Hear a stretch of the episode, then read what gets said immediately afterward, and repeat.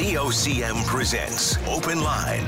The opinions expressed on this show are not necessarily those of the station. And now your host, Paddy Daly. And good e- good evening. Look at what look at me wishing the day away. Good morning, everyone. Linda Swain here, sitting in for Paddy Daly, who is on vacation. Well, quite the outage happening uh, right across Canada, so far as we know, or most parts of Canada.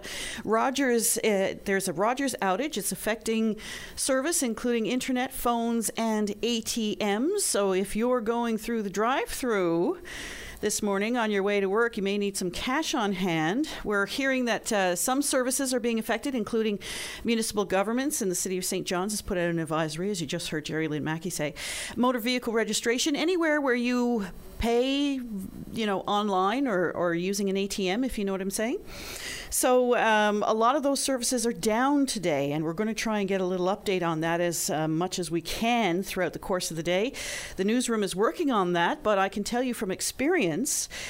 Um, the internet and cable providers are not always forthcoming with a lot of information. I guess what they're trying to do right now is trying to get to the bottom of whatever it is that's happening, but uh, it's it's notoriously difficult to get that information. So we will try our very best to keep you up to date on that. If you do have a Rogers phone, chances are you will not be able to use it to get through to lines, but we do have lines open, and uh, there are a lot of other service providers out there, so feel free to give us a call. Well, things are ramping up everywhere, but do they feel like they did before the pandemic? I think everything's forever changed, isn't it? Uh, we've been talking a lot about recruitment and retention in the healthcare system, but what is it like? Everywhere else in other workplaces. In the United States, they uh, call the COVID phenomenon the big resignation. People took that downtime to really reflect on their lives and what they do, and uh, it resulted in a lot of people just leaving the positions that they were in for ever so long, changing course or retiring, early retirement, if they could afford to do that. And it's, uh, it's a worldwide phenomenon.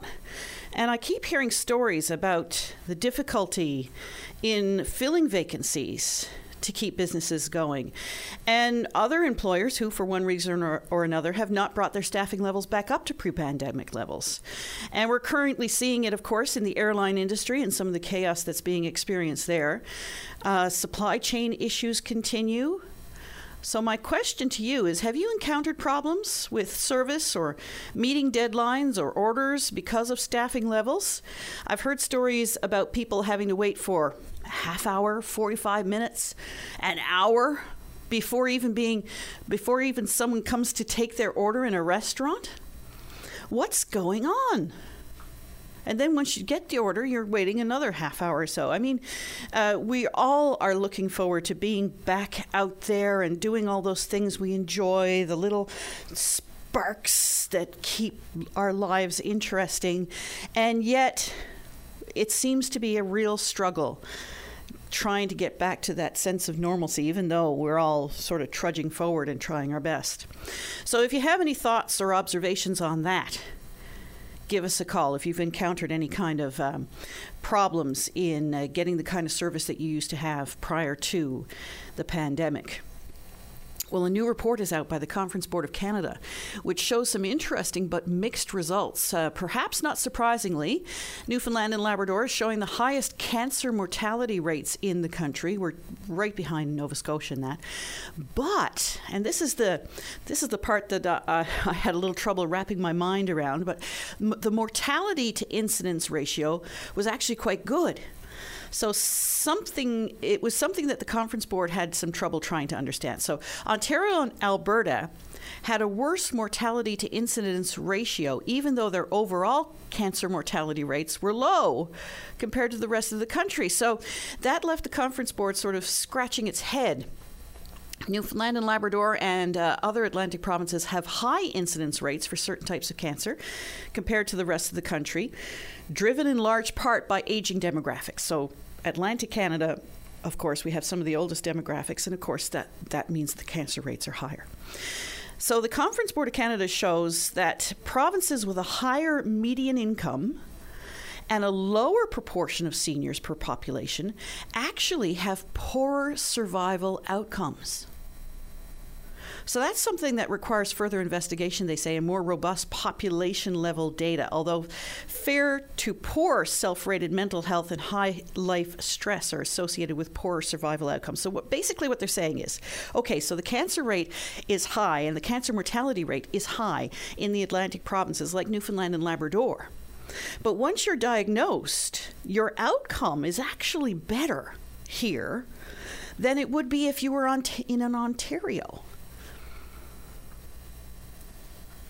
So that's what they're trying to say there. And they're trying to figure out why, in some of these so called richer provinces, the outcomes are poorer and what leads to that. And one of the things they do mention is self rated mental health and high li- uh, life stress. So if you are living a uh, stressed out existence, commuting back and forth and, and living in a cubicle at work and then going back to your cubicle uh, in a, some high rise apartment or something at night, and your, your, um, your life um, doesn't feel that fulfilling. Um, and you get that dreaded diagnosis, this seems to suggest that uh, your outcome is going to be a little bit poorer than somebody who says, you know what, I'm living a pretty good life. I, uh, I live in rural Newfoundland. We go out to the cabin on the weekends. I spend some time outside in nature, and there's lots of studies now to show the benefits of being in nature. And we're blessed in this province. You, you, there's nowhere you can go in Newfoundland and Labrador where you can't, in your view plane, see the forest it's really quite extraordinary, or the outdoors, if you know what I'm saying, the the wilderness. Um, so it, some benefits there, I suppose. Uh, give us your thoughts if you have any on that. And I see, talking about rural Newfoundland and some of the difficulties, I suppose, that are faced there, uh, the people of Gaultois seriously exploring the concept of resettlement. They've approached government, and now the Department of Municipal Affairs is doing a preliminary cost benefit analysis to see if it makes economic sense to resettle the community or continue to provide services. So they, they weigh this against uh, the cost of paying everybody to resettle against what it would cost to provide services for the next 20 years. So that's what they're doing now to decide if that, and then it then will go to a final vote, I suppose, of the people. And they've lowered the threshold. I think it used to be 90% or 95%. It was quite high. Now they've lowered that threshold to 75% of permanent residents.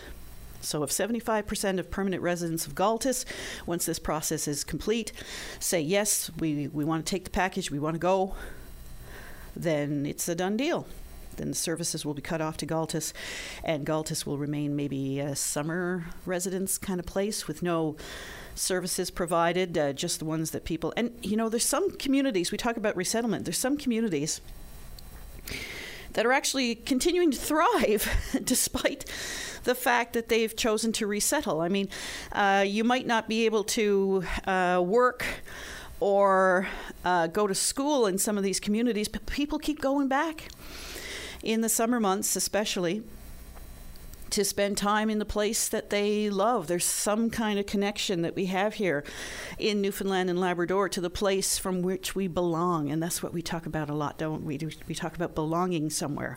I belong to this place. Where do you belong to? Um, so it's it's an interesting uh, concept, and I'd like to hear from people in Gaultois if at all possible. It's taken quite a few blows over the years. Of course, I remember that period of time just before the cod moratorium, and Gaultois was one of those um, communities, once thriving, um, that was hit hard, of course, by the cod moratorium. No surprise there, but I remember when the plant closed there, and that was the beginning Gaultois, Lapoil, some of those big plants that were on the south coast there started closing, and then you know the death knell uh, afterwards with that um, with the cod moratorium being announced. So there's four other communities apparently that are giving this some serious thought, uh, including Wild Cove on the Baie Verte Peninsula, La Poile, which I just mentioned, Francois or Francois and Cottrell's Cove. So, anybody in those communities that want to give us a call, by all means do so. Um, lots more on the go, including this really interesting story. And we're hoping to hear from Cindy Murphy of the uh, John Howard Society on this.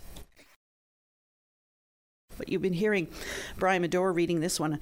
A Supreme Court judge has cut an inmate's sentence by six months because of what is being called persistent and long standing poor conditions at Her Majesty's Penitentiary. Justice Glenn Noel says the harsh conditions faced by 27 year old Jonathan Slade at Her Majesty's Penitentiary justified a reduction of 180 days from his four year sentence. Well, first of all, why is he serving four years at HMP? For charges including robbery, Noel's written decision on Wednesday says Slade has a host of mental and physical conditions that were exacerbated at the 163 year old provincial jail especially when pandemic related uh, restrictions were in place. And this uh, this man uh, suffered tremendously, according to the story. And I'd like to hear what people have to say about that. Uh, we've been talking a lot about replacing HMP. Um, that's a conversation that's been had for decades now, decades, with uh, various areas uh, identified and all the rest of it. I understand the process has started, but uh, I guess it's a long way between now and uh, when a new facility is actually built and able to take in inmates. And let's be honest, uh, you know, there's an awful lot of people in the in the province who would say, "Ah, well, so what? Who cares?" The whole idea behind a, a prison is about punishment, but corrections has changed. It's not about punishment. It is about uh, sending a message to the criminal element, I suppose. But let's be honest, most of the people who are at HMP are there for a variety of reasons, not the least of which are related to mental health and addictions issues that need to be addressed. So, a mo- more modern facility that addresses some of those things in a very real kind of way is something that is much needed. Uh, I'd like to hear what people have to say about that as well. We have um, a few callers on the line, so we'll uh, take a short break, and when we come back, we hope to hear from you. And we're back. Linda Swain um, in for Paddy Daly, and uh, it's a bit of a big deal. Uh, there was a major milestone reached in Labrador this week the Trans Labrador Highway, um, linking, I suppose, the coast of Labrador to the interior, Labrador West, finally completed. And uh, Minister uh, for Labrador Affairs, Lisa Dempster, was there when it was finally done. Hi, Lisa. Hi, good morning, Linda. So, pretty exciting. Uh, it it is absolutely incredible, you know, to to stand there and watch the final join of 1,100 kilometers, uh, you know, starting at the border uh, in the west and working all the way south to the to the Quebec border.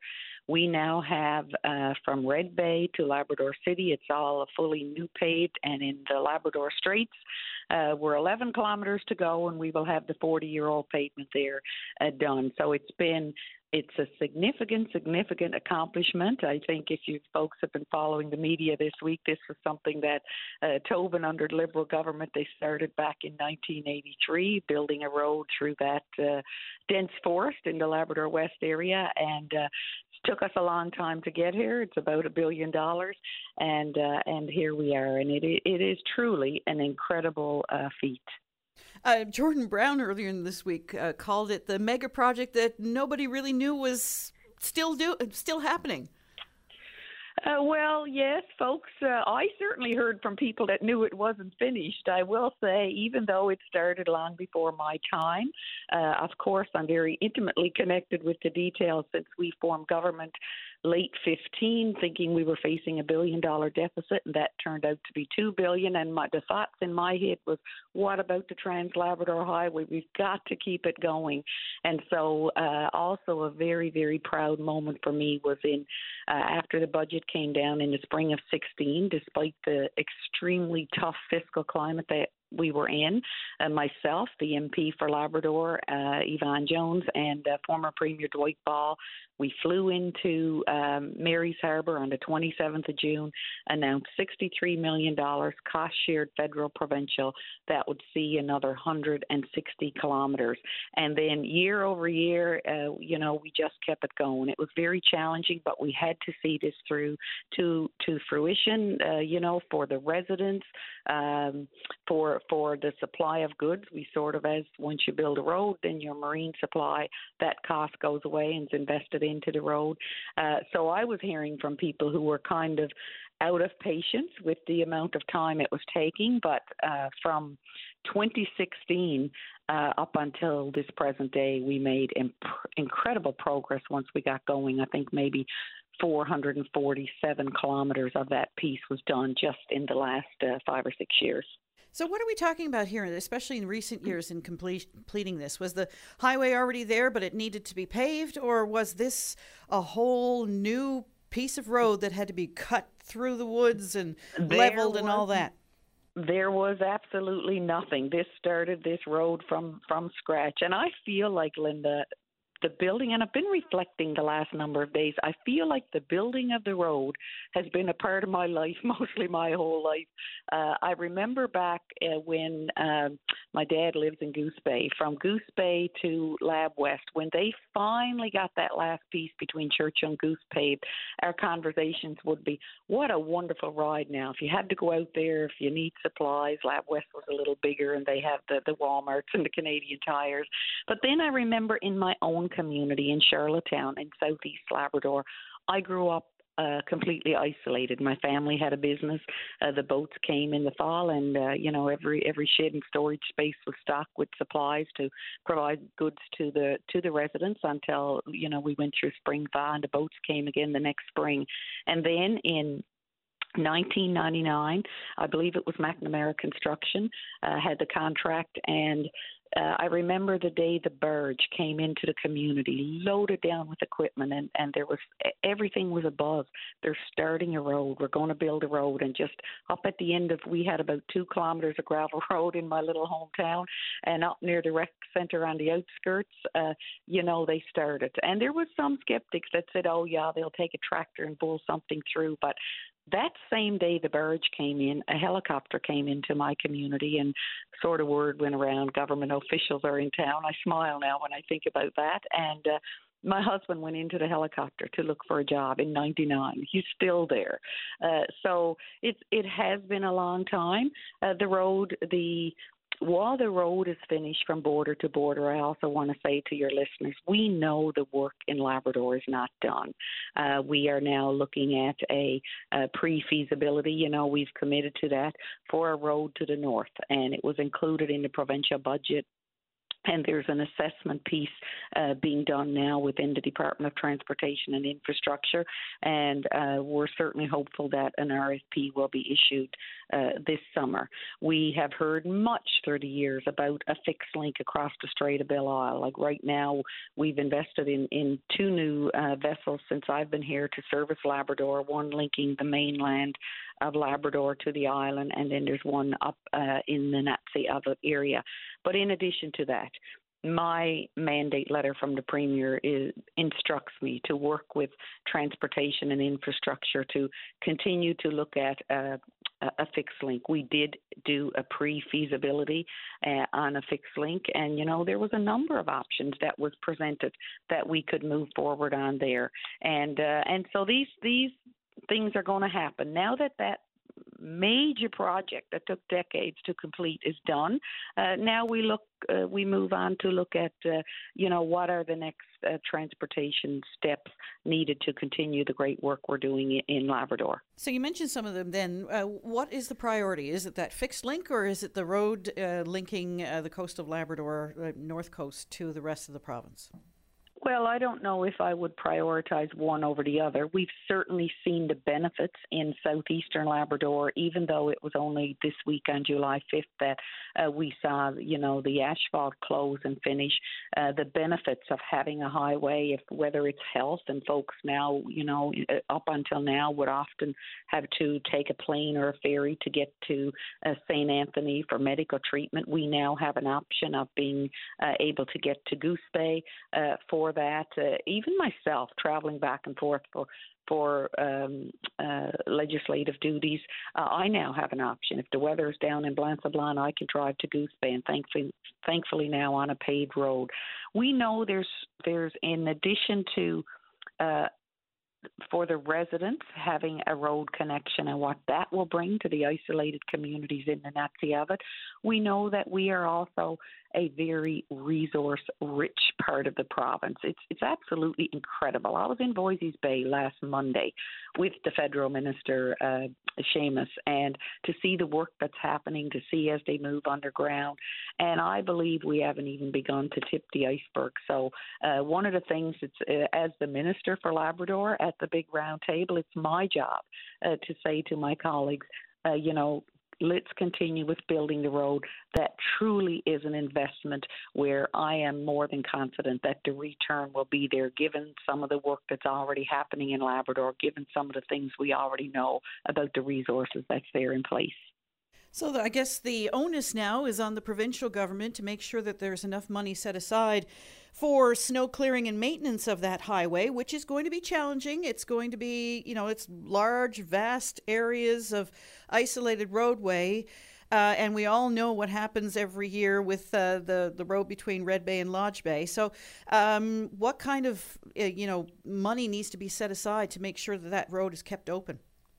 Uh, so, so just uh, two things. I, I want to say with the building of the road, I do want to acknowledge the contribution from Canada, and in particular the last five or six years, working closely with my federal colleague uh, MP Jones. They have been a partner, and, and the way that piece of work have happened is yes, the provincial government have submitted a business case year over year to Ottawa, and she's always managed to get it over the finish line, and it's been a very much a cost shared effort to get us where we are to today. In terms of maintenance and obtaining, uh, maintaining the road, we've been doing that for the last number of years. So. Uh, in the Labrador Straits, you know, there's a very um, difficult section of road to keep open. Uh, we call it the Barrens locally, 78 kilometre stretch between Red Bay and Lodge Bay. Uh, that is a challenge. We get some pretty terrible weather conditions, and and that is still maintained by government. I will say down in southeast, uh, you know, government has contracted that out for for a number of years now, maybe even predating my time. Uh, we do get very good value there, we feel. And so they have actually been maintaining that road. Even though the asphalt is just complete, the road's been open for a number of years to Happy Valley Goose Bay. Actually, in 2013, when I first got elected, the road was open then. We did have 80k done on the Goose Bay end, and then we've seen the rest of the road from Red Bay all the way up to Goose Bay that's been paved.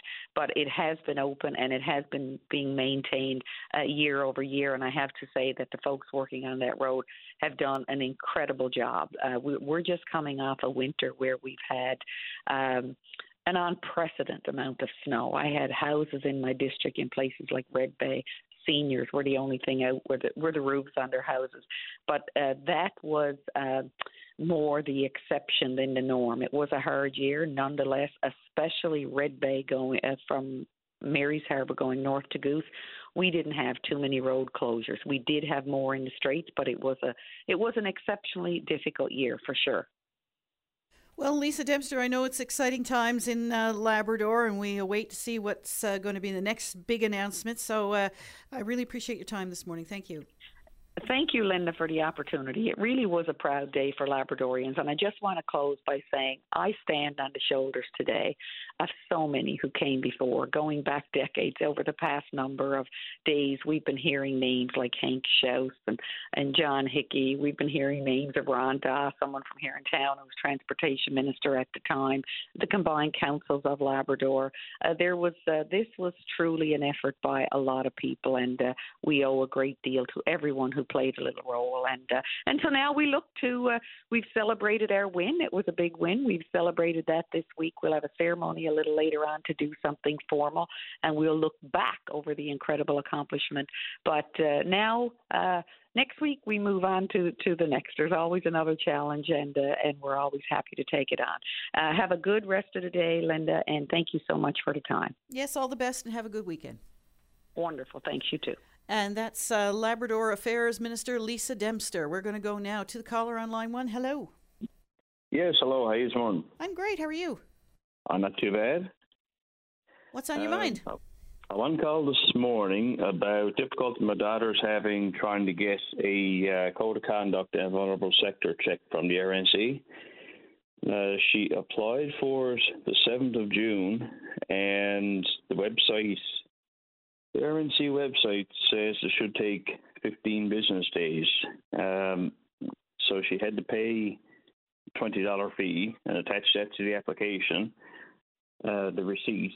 Uh, she didn't receive any notification from the RNC of any trouble with the application. Late June, she uh, like well after the 15 business days she contacted them to find out about us and whoever she was talking to said they couldn't find the application in their system. Uh, the receipt wasn't to be found in my daughter's email and so then she didn't know where to turn. Uh, she was supposed to start work at a place this week. So as of now she's as uh, as of monday she's losing money uh, so in order to get the code of conduct, she went to the commissioners, paid another twenty dollars, and in a matter of about twenty minutes, she had that in her hand, but she still didn't have the vulnerable sector check. So, so what's the holdup? Were they able to tell, to tell her? They they simply couldn't find it in the system. What went wrong? Can't get any information. Um, I went online and paid for another application for her uh, the other day I didn't get uh, receipt in my email. Uh, I had still had the page open uh, from the, that I filled out and paid for with the application. When I clicked back on the page for the government website, it said uh, there was an error and to uh, try it again. So now, I, other than my bank statement, I have no proof saying this I paid for it. The RNC doesn't have anything saying the application was paid for. So this is all so, online through Service NL? That's correct. And we went to the RNC Monday morning and uh, spoke to the lady there who's who knows, you know, that what happens and everything, but she's filling in for the person that actually processes the applications, I guess. And anyway, she filled out a paper application this time, had to pay another twenty dollars, and the lady that took the application from her told her that they processed the application um, and sent it on to the records department, and we had to wait on them. So here it is now since Monday. She's losing pay. Uh, she didn't go back to one job that she had for the last four years because she was taking this new one. And she has another job and she took reduced hours so she could work full time at this other one. And I mean, for one, she doesn't have, you know, money to be thrown away in these applications. Now she's losing money I can't get any answer on how long it'll take to get her vulnerable sector check. I can't get any answer, information on how to get refunds for the applications that we did extra.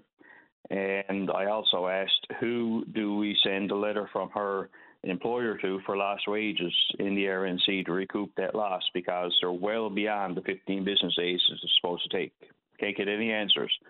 Uh, your producer has my number. It'd be terrific if someone from the RNC could give me a call so I could help that or get it straightened out because it's causing a great a deal of uh, stress and anxiety, as you'd Certainly. imagine. Um, um, and Dave has just forwarded me something. It's a it's a business in uh, the Paradise area, uh, Provincial Investigative Services, and uh, there's a, a, number of uh, phone numbers there and an email address. Do you mind if I put you on hold and he can put you in contact with them, see if that might uh, help in any way? That'd be greatly appreciated. Yeah, we'll put you on hold then, and the next person you're going to speak to will be Dave. So hang in there. Fantastic. Thank you. Alrighty. Uh, and there you go, Dave. He's back on hold, I believe. Uh, and we're going to take a short break. We'll be back right after this. Weekdays on VOCM, it's Open Line with your host, Paddy Daly. Join the conversation each morning from 9 a.m. to noon on your VOCM. We get people talking. And we're back. Linda Swain in for Paddy Daly. We're going to go now to Susan Guiney. Hi, Susan. Good morning, Linda. How are you? I'm great. How are you this morning? Oh, I'm good. I'm down in Ferryland working today. Uh, I'm working with a lady actually that the very first thing when she wakes up in the morning, she says, "Turn on VOCM," and the radio stays on then until well, uh, most of the day it stays on. God yeah. love her. She and many more besides. Oh yes, Wally loves VOCM. Yeah. So we're calling now about our seventh annual fundraiser, and I think you've taught you Bill sent you an email now. I don't know if you got it. I have it, yes, but I want you to tell us all about it. Okay, well, uh, this year we're going a little bit different. We're going to have five different walks. And they're not going to be as big as last year's walk right across the province, even though we'd love to be over on the West Coast now and staying with all of our friends and family and celebrating with them and fundraising together with them. Uh, but we decided to loop the loop this year. And let's And- back up for just a moment because you know what we're talking about. I know what we're talking about, but the the listener might not be familiar. So you and Bill have been involved in this mental health walk every year now for the last seven years. Yeah, well, it started out as push-ups. That's right. In, uh, yeah, seven years ago. So it it, it was push-ups, and then the next year was push-ups, and then it was a uh, it continued on with push-ups. But last year we t- decided to incorporate walking into it because a lot of people can't do the push-ups. I can't do very many push-ups. Oh, tell me about it. so uh, it took me and Bill a month. I drove and he walked across Newfoundland, and we came down um, the Irish Loop. We went down to Salmonier Line and can, continued on right to Signal Hill. And the support that we got from all the communities, all along the Southern Shore, were so so good. I mean, I'm not knocking anybody, St. John's or, or Port aux Basques or anywhere that we passed through a town everybody was so good. Uh, we had truck drivers coming up to us and say, "Are you the guy that walked across Newfoundland?" You know, because they had seen us when they got off the ferry. Um, but this year we decided to make sure that we stay close to home because it's it's easier. And with the price of gas, we wouldn't be able to drive across Newfoundland anyway. So um, we're starting in uh, Riverhead. Uh, we start. Um, it's going to be um, Riverhead and the Gaskiers ball field. So there's going to be a group of people on one side and a group of people on the other side, and we're going to meet at St. Mary's ball field, and then they're going to have uh, a barbecue and a carving demo and. Uh, just celebrate the whole day. Now we're going to start this morning off tomorrow morning with Sheila Lee. I know she's going to cook a big breakfast for us. So, uh, I'm looking forward to that.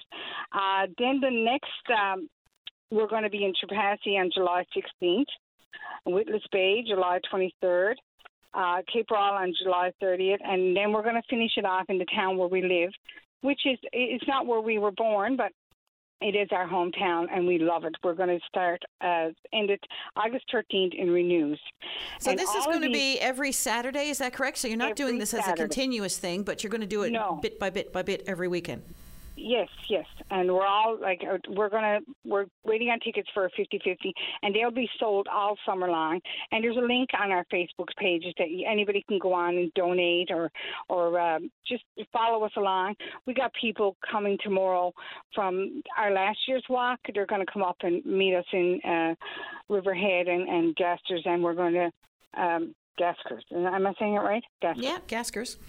and we're going to um, be there with the people that we spent time with last year, and we're so looking forward to it. And we had so many people reaching out to us that were part of our walk last year that they want to be part of it again this year.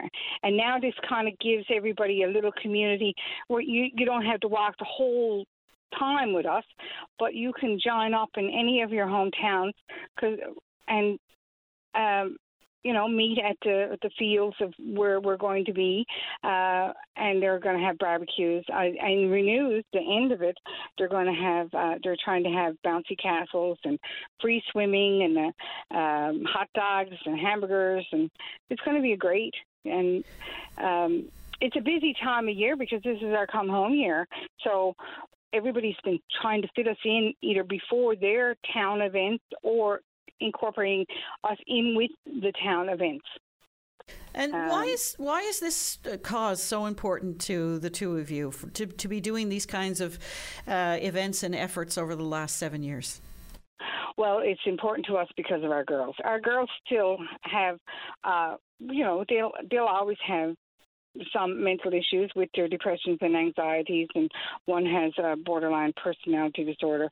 Um, we started it out for them, supporting them, and they have come so far ahead in their ability to um, adapt to their mental health and finding help with it and finding support.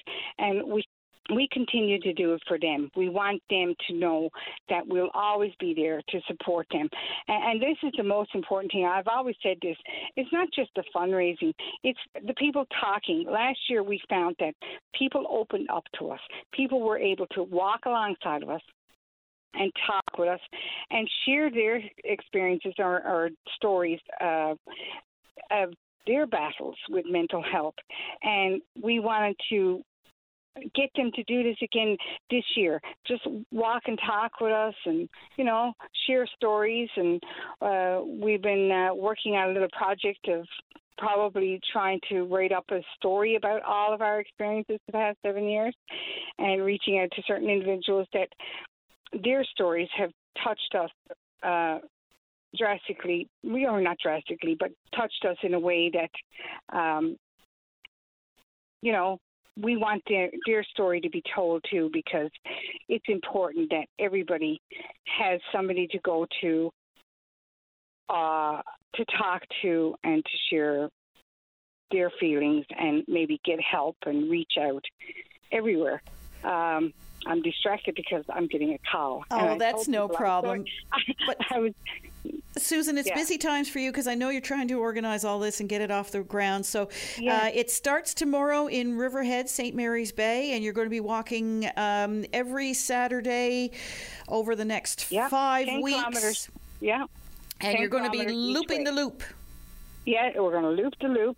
And uh, I wanted to give a big shout out. Last year we had a really good sponsor, um, Arthur James, and they have supplied us again this year with walking shoes for Bill. And they've been so supportive of us.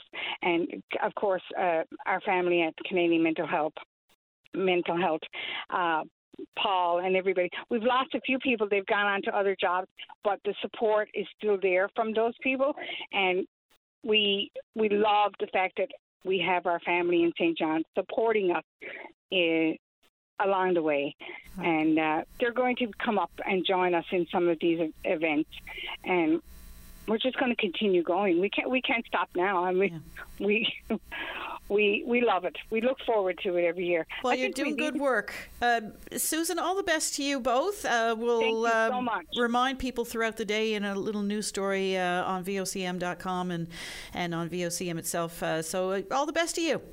Yes, thank you. And I'll be talking to you again over the walks in the next Oh, for weeks. sure. Yes, keep us thank up to date. Thank you so much, Linda. I appreciate it. All right, thank you. Okay, bye-bye. Bye-bye. We're going to take a short break. When we come back, we're going to hear from a farmer on the Port au Port Peninsula about this new windmill farm that's being proposed. Uh, coming up right after this. And we're back, and uh, we've had a pretty busy morning so far, but the lines have loosened up. So if you've been trying to get through, couldn't do so, now is your chance to do it and raise anything, um, any of the topics that we've been talking about now, and respond to them, or anything that you want to raise, because this is open line. It's about what's uh, important to you, and who knows, it might get a lot of people talking. So we're going to go now to uh, Sam on line three. Sam Gesso, hello. Good morning. How are you doing? I'm good. Sorry for the wait, Sam. It's okay. It's all right. So what's uh, on your mind? the reason why I'm calling is because of the the, the windmill mill farms on the Port Port Peninsula that's going to be eradicated by World Energy. They're putting 165 turbines here. But I mean, people's got a lot of negative attitude about it. But I tell you firsthand, for myself, where I lived in BC, there's quality windmill farms and Doki Reserve farms. There, windmill farms is everywhere. I live by them, I work by them, and there's not a hazard to to an environment at all. If you don't like the color, you can paint it. You can change it any color you want. But these things are massive. I mean, there's no way to look past them or around them. They're massive.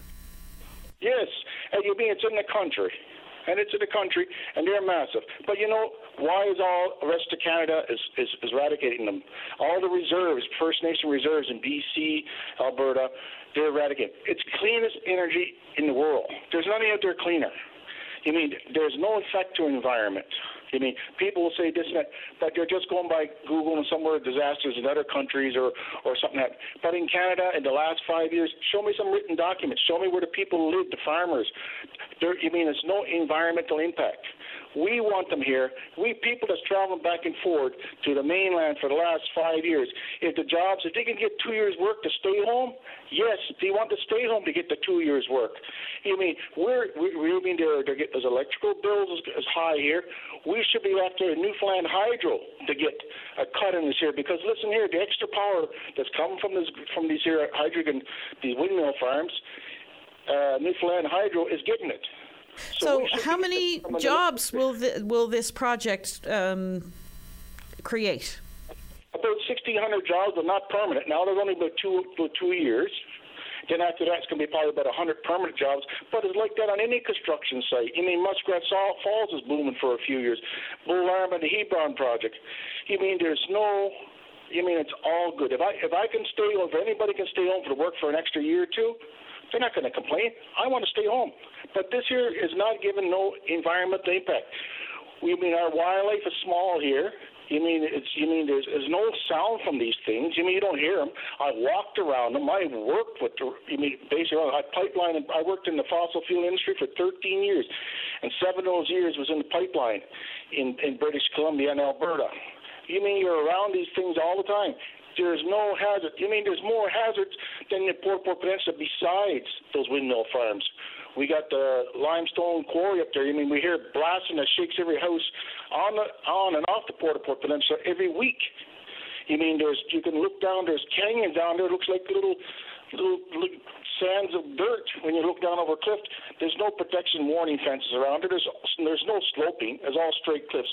So the time you mean you go around the beaches, how far you have to walk before you see garbage? How far in the country you have to walk before you see garbage? People should be concerned about getting this place cleaned up. What we already have here, those windmill farms, they're going to put money in the area and the spin-offs. So he also promised that they're going to help put money into the health care. So well, better than you can get. So Sam, you're obviously a big proponent of this. I am supporting it 100%, and I think it's a good thing for the area. If people want to know about the windfall farms, go see them. So um, they're going. There's a, as you said, 165 turbines, and they're going to be spread out, of course, and over a huge yes. area. Um, yes. So what's happening there? Are they going on private property and are going to be rented out? Does land have to be expropriated? How is that going to work? It's all crown land, and if you do go to private property, they will. I guess they'll make a deal with the person that owns it, but most of it's all Crown land. It's I believe in an incorporated community. That's what we call local service district in Port Peninsula is incorporated community. We have a say say too, not only corporate communities, but the incorporated communities like myself, local service district. We have a say in this here too. We live here too. We have rights just because we don't pay taxes like the rest of the communities because we fought against it years ago. We didn't want it years ago. Those people that got this they wanted it. We didn't ever want it. So this is going through the environmental assessment process as we speak. Um, what are you encouraging people to do? Um, you know, have their say? I, think that people I, I, encourage people to support this, and I think people should go after Newfoundland Hydro for to get uh, for to get a piece of this pie, get, get some lower light bills, or like like uh, Churchill Falls and Goose Bay, because they are getting the extra power and it's going back on the grid and sold back to us. So that's what I think that people. And you mean the people that's working, a lot of them's not here on behalf of them. The ones that's away working that have to leave. The, I spoke to them. They supports this. They said they want. They don't want to go away next work. If they can stay home next year, they want to stay home. And like I said, there's no environment problems with this here windmill farms, but I lived by them and worked around them. I'm speaking it from my own experience. I lived around them for seven years, and I worked around them for 13 years, so it's not a problem. Yeah, and I do know that sometimes these uh, windmill farms have received some pushback in some areas. I know uh, when I visited the UK about a decade or so ago, they uh, had huge areas in around Cornwall that had these uh, windmill farms, and they are quite startling when you see them spread out in front of you and, and so huge. Uh, and there was a bit of pushback from people in that area who felt it was, you know, destroying the landscape. But, um, uh, you know, there we need some alternatives to energy, I suppose, and sometimes people have no issues with it, and some people do. Exactly. I mean, out here in the peninsula, I mean, there's a lot of people. There's some people against it, but there's a lot of people for it. You mean we? You mean a lot of people don't know nothing about it. Don't know have a clue what this is about. But I tell you one thing, it's better than fossil fuel. I worked in the fossil fuel industry. There's nothing nice about that. Most of the, the environmental damage you don't see. It goes in the ground as you keep hush up and mouth shut. Well, everything about no, this particular uh, environmental disasters. Everything about this particular proposal is available online. Uh, we had a news story about it not too long ago, so if you want to do the old Google, um, uh, it's all linked to that story online. So you should be able to read up on it and see exactly what it's all about and what's proposed and what it will mean. And if you don't understand it, you mean you mean Google Earth? You got the you didn't sound things around it. You mean there's there's nothing. You can you mean but I recommend that the people actually, the ones, the people, some people, there should be a person in every community around the Port Port Peninsula or Stephenville or Flat Bay, wherever these turbines are going, these windmills, to, to go and visit a wind farm. And maybe the company might pay for them to go, but they should go to see it. It's They're enormous. You mean just like any apartment, those buildings you go in downtown Toronto. They're enormous, they're big. Any of those oil refineries you look at, they're enormous right? Airports are enormous. Are you mean you get more more environmental problems from a transformer on the pole and cell phone towers? There's more noise from my fridge than the windmill farm. So you mean there's no problems at all from first-hand experience. From first-hand experience, I speak because I know I lived there and I worked around it. And so, are you hearing people who are saying, uh, uh, "I don't like this idea"? Well, they're saying clicking noises, all kind of noises. Noises. Where are you getting this from? where are you getting this from? You mean when these here farms all started, wherever to maybe there was problems, but Western Canada, most of these reserves, the Doike Reserve is eradicating those windmill farms. They're putting them up, all the reserves, because they don't want fossil fuel in their communities. Here, I don't want to see no more oil, oil wells or fracking going on the Port au Port Peninsula. I was always for the environment. I always respected the environment. I wanted things cleaned. I fought many years to get things cleaned up. And then you go back again five years later and you, you see all garbage thrown all over the place. So people should care about your own background and your neighbors, and everybody should get together and try to clean up your communities. Okay. I mean, we want our communities cleaned up. You mean do that first before you start pushing these companies. These companies are clean. We need our environment clean. Let's do it. Sam, I companies are willing to help. I appreciate your call. I'd like to hear what others have to say about it. Uh, thanks very much. You have yourself a good day. Okay, you too.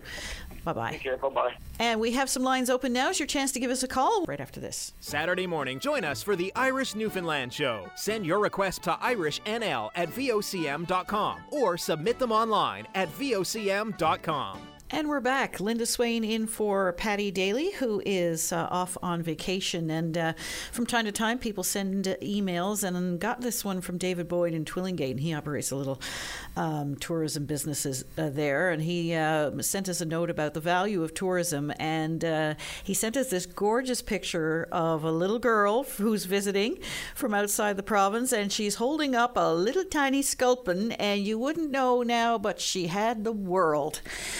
with this ugly old sculpin in her hands. But uh, um, David Boyd is talking about the, the value of tourism and the kind of experience that these kind of things offer to people. And uh, I'd like to hear from uh, tourism operators or visitors, first time visitors to the province. 273 5211 is the number to call. Uh, see what you think of the whole experience. All that you can see, it's not the best of days uh, on that uh, tour boat the wind is clearly blowing a little bit, uh, according to the way uh, it looks like perhaps her dad is uh, being buffeted there.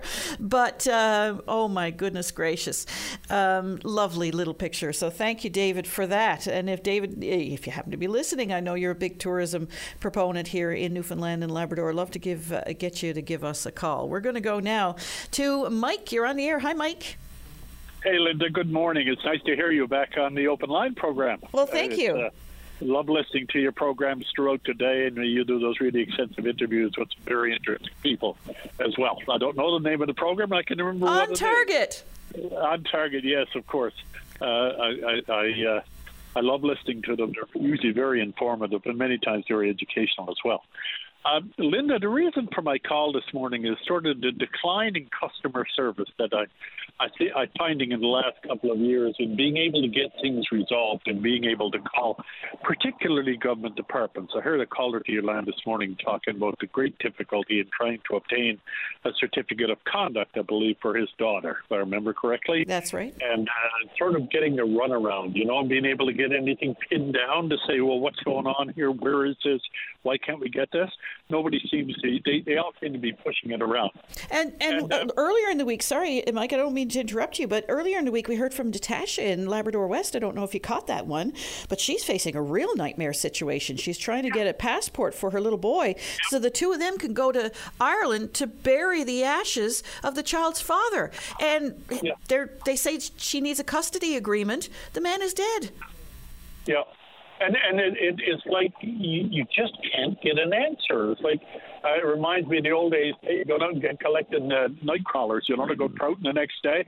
You get the worm and it breaks off, goes into the ground. You never really get it out. You know, you get a little bit here, then it disappears on you again in resolution of the problem.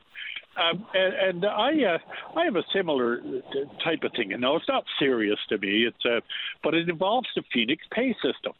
And uh, you may recall that's the the famous system that uh, now Lieutenant Governor Judy Foote, I believe, was the minister of the day when it was brought in by the federal government to pay employees in the federal government. So uh, I, I had a short stint as a casual with the federal government. Linda, uh, they owe me three days' pay. Now, if they need it that bad, I'll give it to them. Okay, they can have it. but that's not the issue. The issue is it's outstanding for four months. Linda, have I still got you or have I lost you there? Oh no, I'm listening intently Okay, because yeah. this has been an issue, of course, that's Yeah. uh, garnered a lot of attention over the years. Is still not resolved. No, it, it's four months now.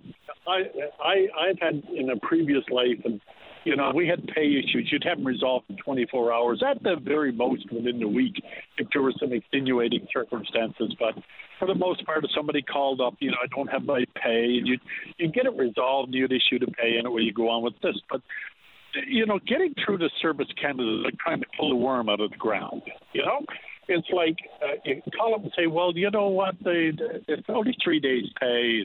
It was due back on March the 10th, and now we're at you know July the 10th, pretty much the 8th, and so we got four months. And it's not issued. And each time the agent, and I'm not criticizing the agent who takes the call, the agent's very congenial and very professional, and they're doing their job but they just don't have an answer and they can't get me an answer and I can't get a supervisor. They they're not taking calls, escalated calls on the Phoenix Pay system. And each time I call they say, Well it's the Phoenix Pay system. It's four months. You know, and it, I mean, what's so hard about this? I'll go down and do it for them. They want it done. You know, if that's the problem, they got it. But what kind of a system in the private enterprise, if you were owed pay, and it was owed to you for four months. Never mind the amount. Let's say it's five thousand dollars or five hundred dollars, whatever it is, or fifty dollars. If you're owed pay for work you did, you want to get paid. If you owed Revenue Canada any money, I assure you, they're not going to wait after you tell them that you'll pay in two weeks. They're not going to wait four months. Or they're not going to uh, listen to you say, "Well, why? Yeah. It's the Phoenix Pay system. I don't have it." They're, Yeah, Yeah. yeah, I, I, we, we can't get it, and it's like, well, you're at level two now. Oh, what does that mean? Well, it's with an agent, but it's been with an agent for four months.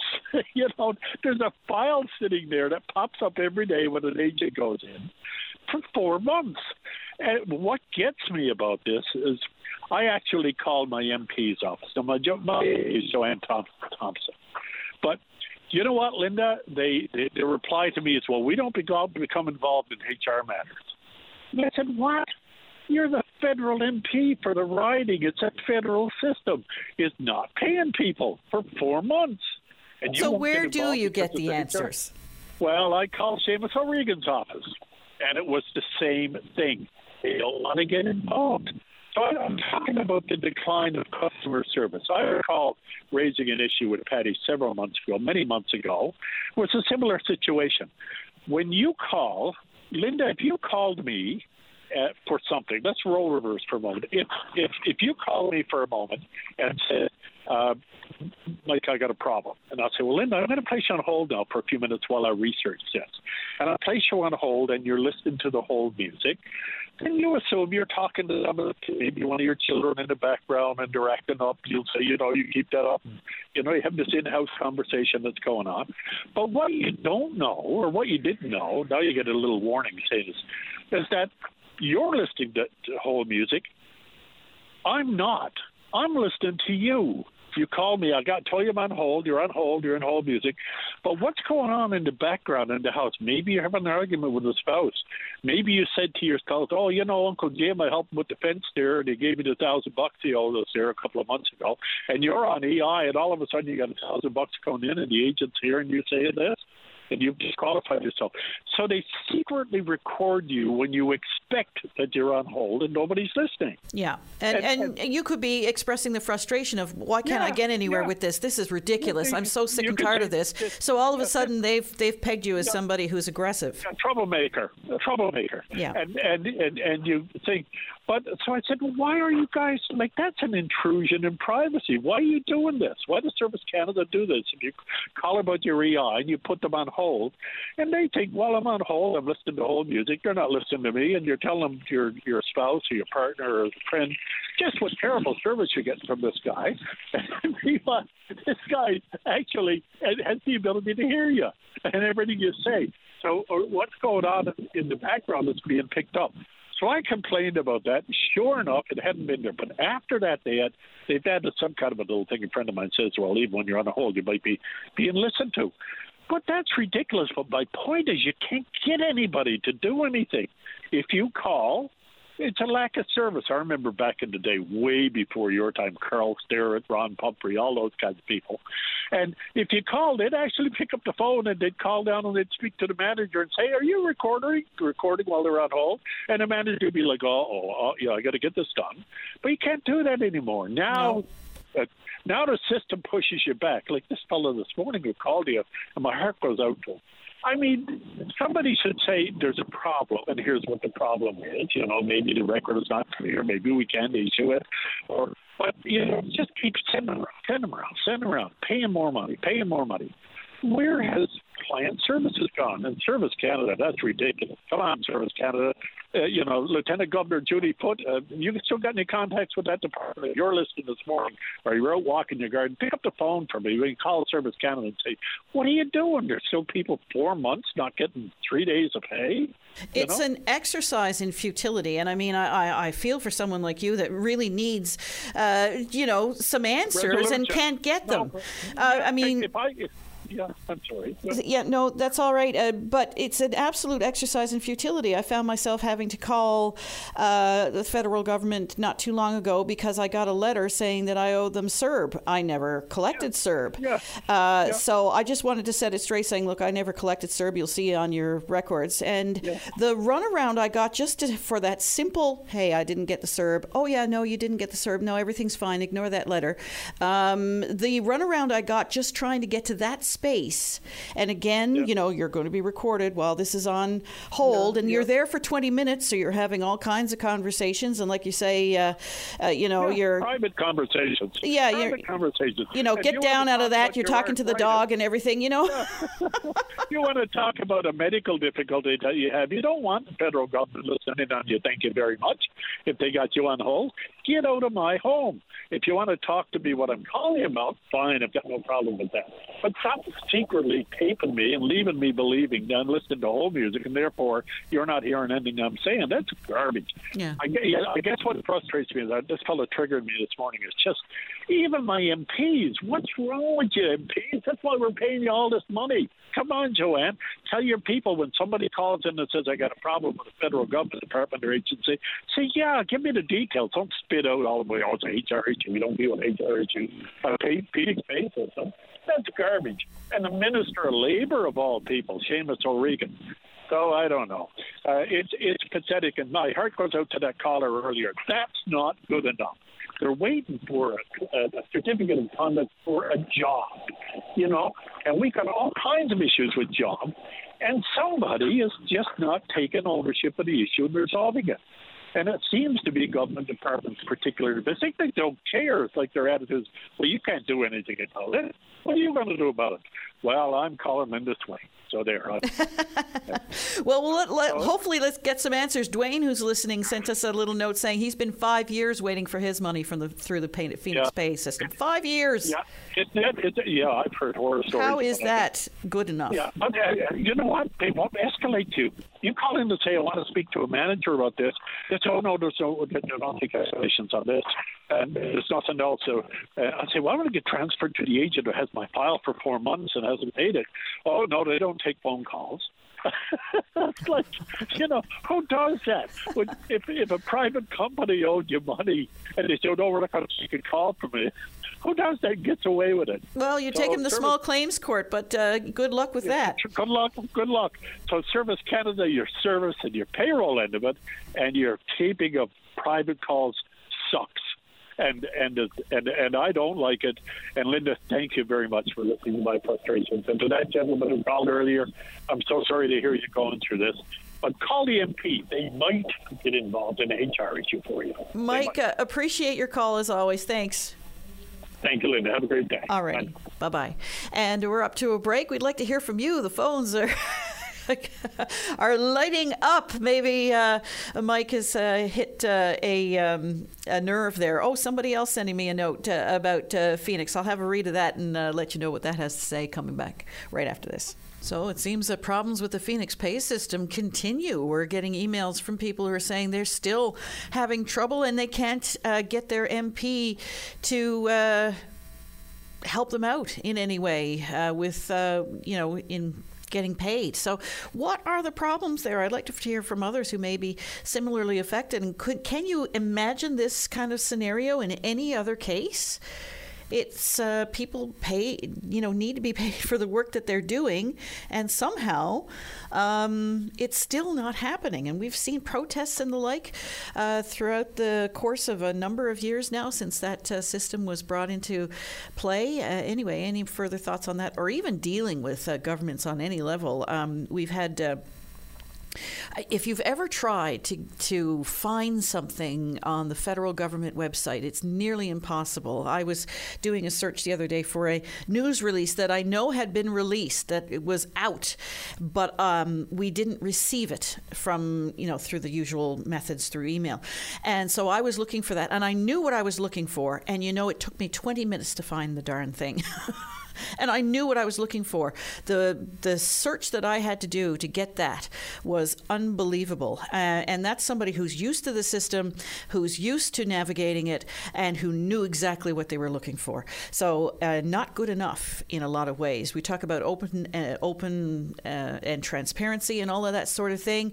Um, sometimes it seems as though governments put things out and say, "Well, it's out there," but try to find it is the key uh, in some cases. We're going to go now to the MHA for Harbour Grace, Port de Grave. Uh, Pam Parsons, hello.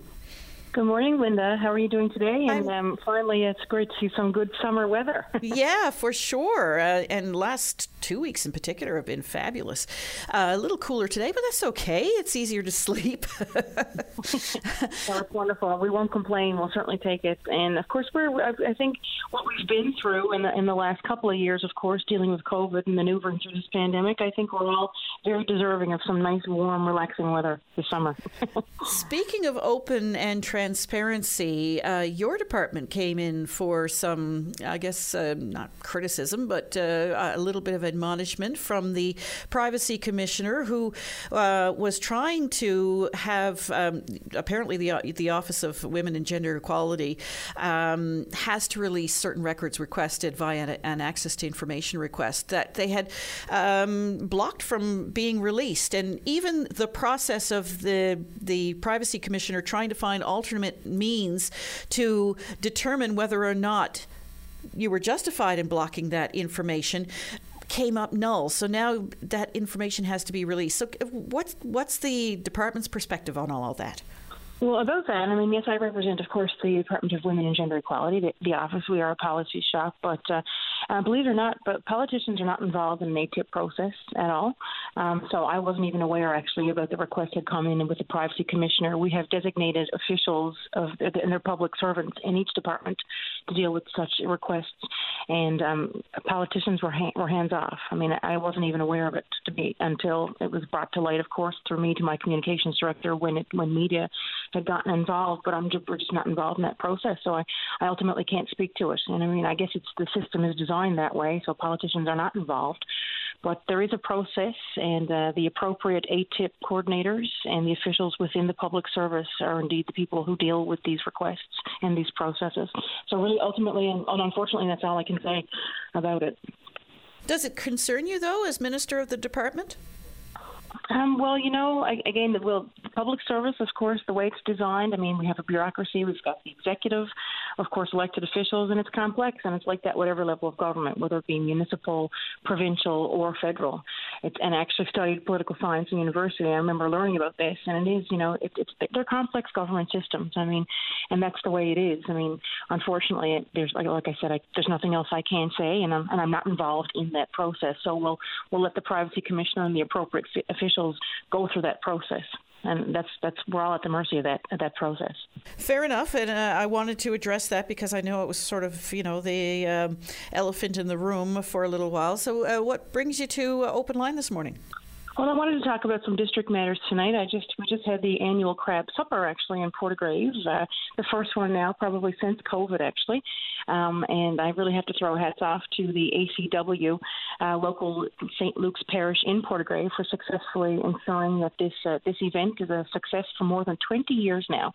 Um, we had visitors from all over, uh, perhaps the Avalon, actually, and as far as away from Central that were there last night um, to enjoy some great locally caught crab, of course. And I want to throw a hats off to the Andrews family, Eleanor and Clarence Andrews, as they uh, they're a big part of this, as I mentioned as well with the ACW. And uh, it's great to see some community events getting in, out in full swing and uh, everybody out, you know, relaxing and enjoying and getting getting to visit one another in person again. And of course, all those proceeds go to St. Luke's Parish, which is uh, a vital part of the community in Port de Grave and Need. And I was down there last night, and I, uh, and I was happy to play some music actually for the event and, and sing some songs. So I just wanted to throw that out there, and uh, lots of great events happening for Come Home Year uh, here for Harbour Grace Port de Grave. I also want to invite people to Harbour Grace. As you know, Linda, uh, we're celebrating the 90th anniversary of Amelia Earhart's transatlantic flight from the Harbour Grace airstrip um, over to Ireland. And we marked that actually back in May, but uh, this is certainly an event that uh, we're going to be celebrating all summer and all year for that matter. So actually, tomorrow at the Harbour Grace airstrip, there are events happening, and all are certainly welcome to come and uh, take in all we've got to offer here throughout Bay Roberts and Port de Grave and Harbour Grace and Upper Island Cove and Spaniards Bay and all the wonderful uh, communities throughout the district that I represent.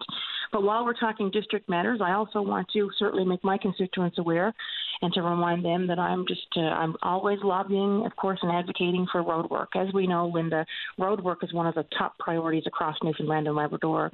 Uh, the province is responsible for about 11,000 kilometers of highway, um, and if you want to kind of put that into paint a picture, that's like from driving, say, from here to Vancouver. It's certainly significant uh, road work and uh, roadway that the province is responsible for. But uh, Route 70 Bay Roberts is in great need, of course, of some uh, of some work. And I'm I did receive a commitment from Minister Elvis Loveless that we will see work happen on that. Also, the Port de Grave Peninsula, we have a lot of heavy traffic, of course, from the fishery um, in and out of Port de Grave, of course, every year. And uh, so, just to, I, I just want everyone to know. I mean, it takes time, unfortunately. I, I would love to see things done um, right away, as everybody would. We have 40 districts across this province, but uh, certainly the advocating is certainly ongoing on my behalf, and I'm happy to say that. And of course, from a department perspective, we got some Pride celebrations that are happening. As you know, next week we're kicking off uh, St. John's Pride. We're going to be holding actually a ceremony at, at the uh, Confederation Building, myself and the Premier, and invited community stakeholders next Friday. So I'm really excited about that.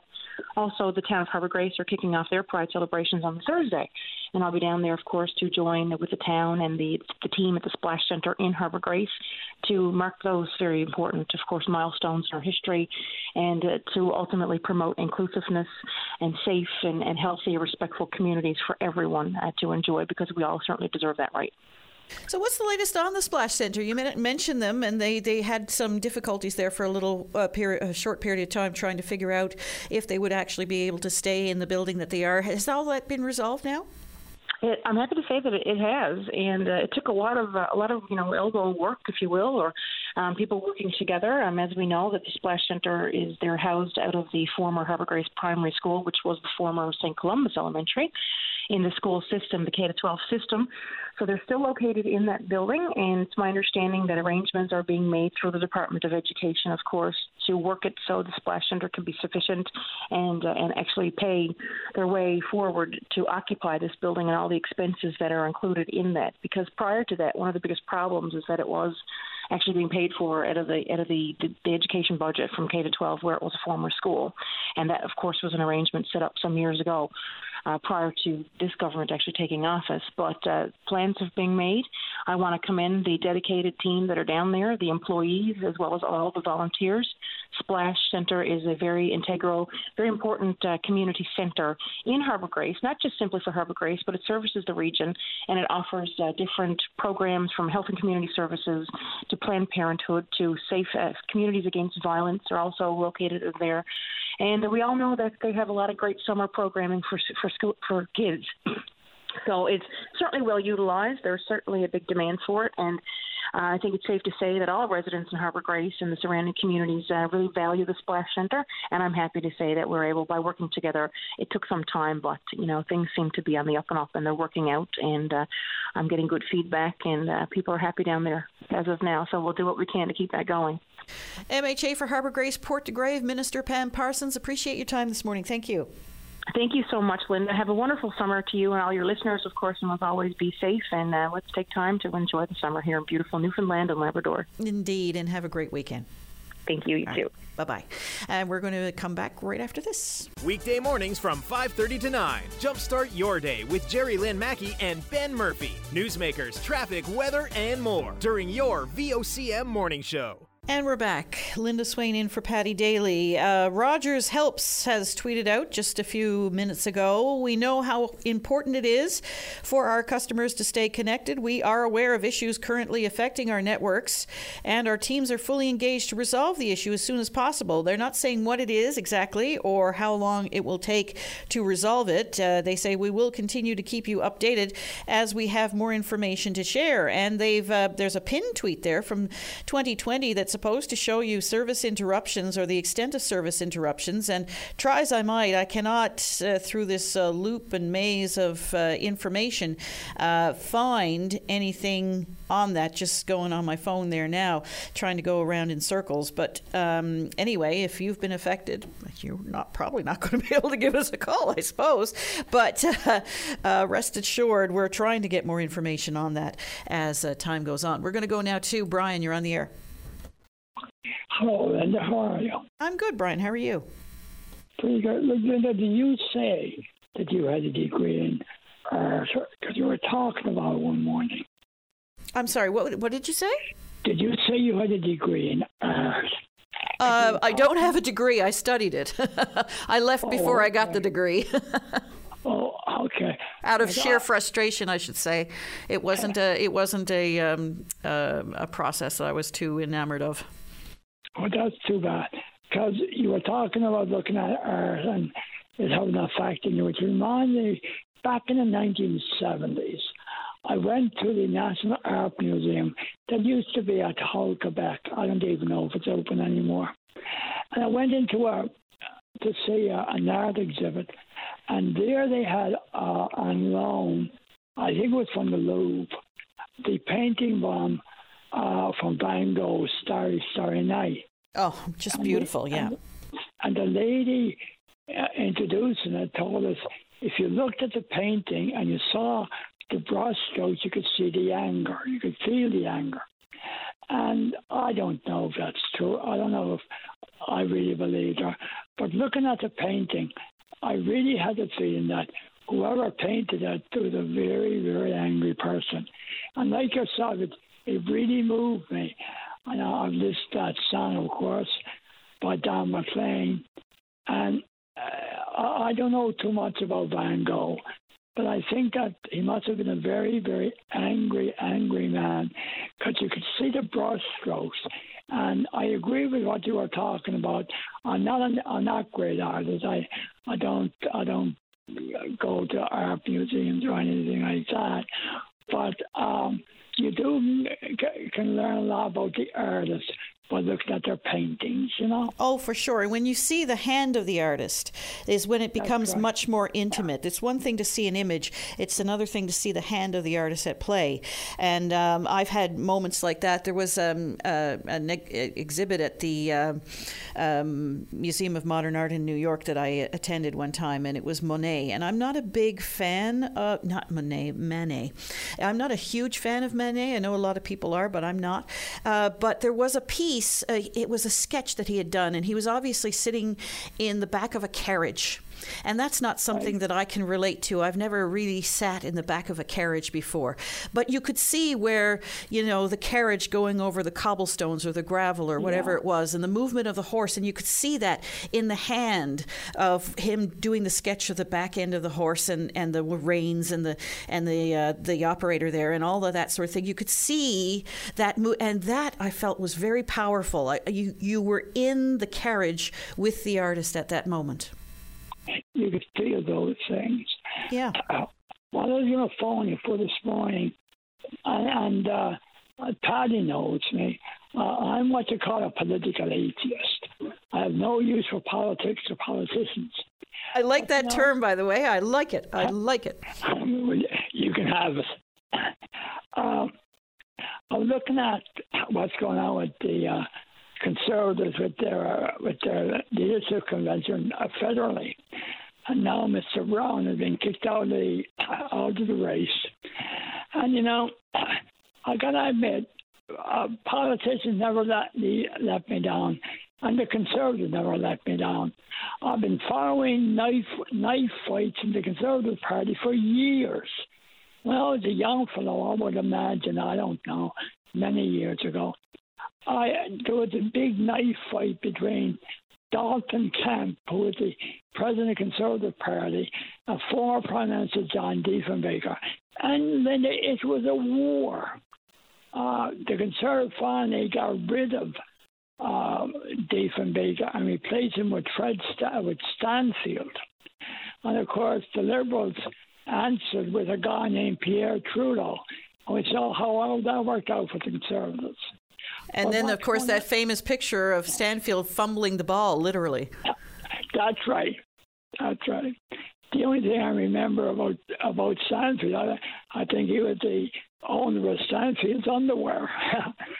but you know, but you know, uh, I spent some years out in uh, Saskatchewan, and when I went out there first, Grant Devine was premier. I don't know if you know him, but Grant Devine was a man who thought that his last name Devine was his title, not his name.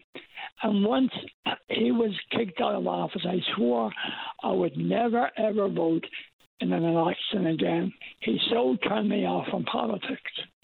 And the Conservatives, even today, are with Brown. I don't know what's going on there. Um, I don't know who's at fault. Um, I'm not a conservative, I never was. Um, but I'm going to tell you, for people like me, I'm having a hilarious time with it. In the last couple of months, let's look look at what's after happening. They knifed their former leader. Um, they knifed their leader in Alberta, the bastion of conservatism, Jason Kenney. Uh, you know, and David Frum, who's a political analyst, and I, I do like him, and he said that political parties will not allow people to select their premiers or prime ministers. They'll do it themselves. And that's what's happening. Now, I don't know what's going to happen with the Conservative Party. I, I figure, excuse me, I figure Pierre Pontiac will win. But, Linda, it's not about what you can do for your country. It's about power. We learned from that from Donald Trump. The whole the whole game of politics is not to improve the upper church, though. of Muskrat Falls. It's about power. Why do Brazil want to become premier? Not because he wants to do anything for me or you, because Furey is premier and he wants it. It's political power. And that's what I'm after learning. I'm sitting back now looking at the Conservative leadership, and no matter who wins it, no matter who wins it, I would imagine that in another six months they'll be at it again.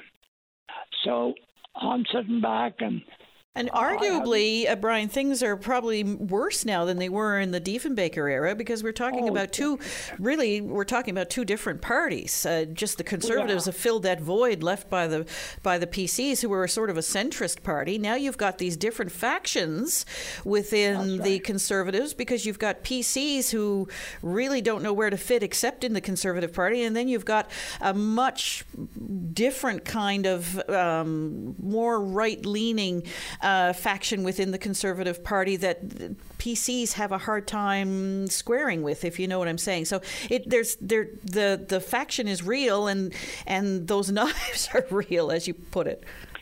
Well, see, um, like the Liberals, they have a hard time with their uh, right wing, left wing, and ultra left wing, and you got the Conservatives have a problem with their social conservatives and they're fiscal conservatives, and none of them are getting along.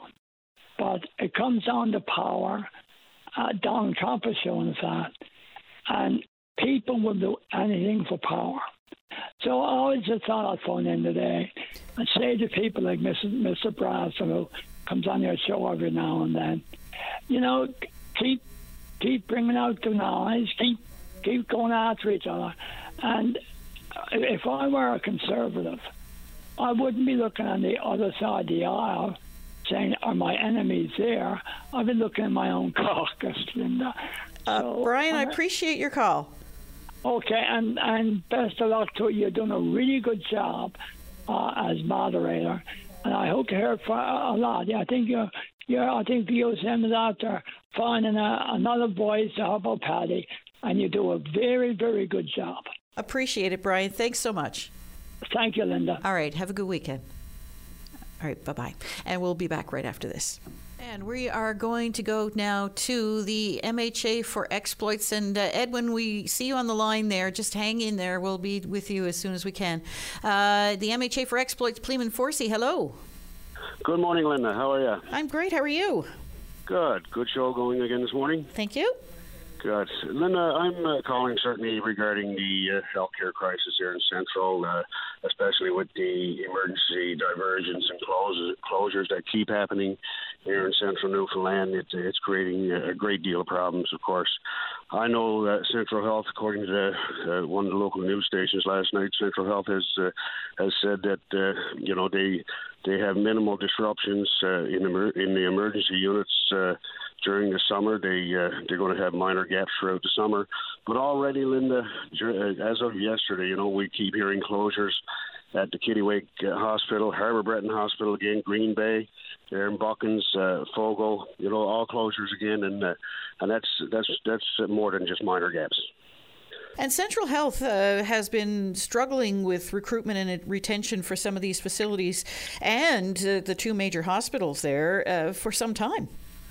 Yeah, they have. I mean, so in regards to the uh, closures of emergency back in 2016 uh, with the 24-hour uh, emergency closure in, in Botwood, and it's just gotten worse ever since. And uh, it seems like there's no no great action taken to regards to try to uh, recruit uh, uh, physicians, uh, doctors, uh, all kinds of staff to uh, to keep those uh, hospitals running at at available at available staffing, you know, and uh, and it's just keep getting worse and worse. And I know uh, only a couple of weeks ago they were diver- diverting patients from the, the Grand Falls Windsor Regional Hospital here out to out to James Paton, and uh, and that's a, that's a that's a mark on the system, no doubt. Uh, and you got uh, people driving long distances because of those emergency systems uh, uh, being closed. Uh, Linda, it's it's creating frustration on uh, on on patients. It's creating fr- frustration frustration on on people transporting them. It's it and and a lot of stress on the doctors and staff at, at the regional hospitals to try to keep that maintained and open and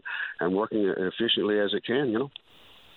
So, what are the solutions? Uh, do you see any hope at the end of this tunnel? Well, I'm hoping to, uh, Linda. We, we we wanted to see hope way before this. We wanted to see action way before this. But obviously, it's it's been seven years, and and, and the previous minister certainly has, has, has you know uh, has failed on, on, on doing the proper uh, proper recruitments.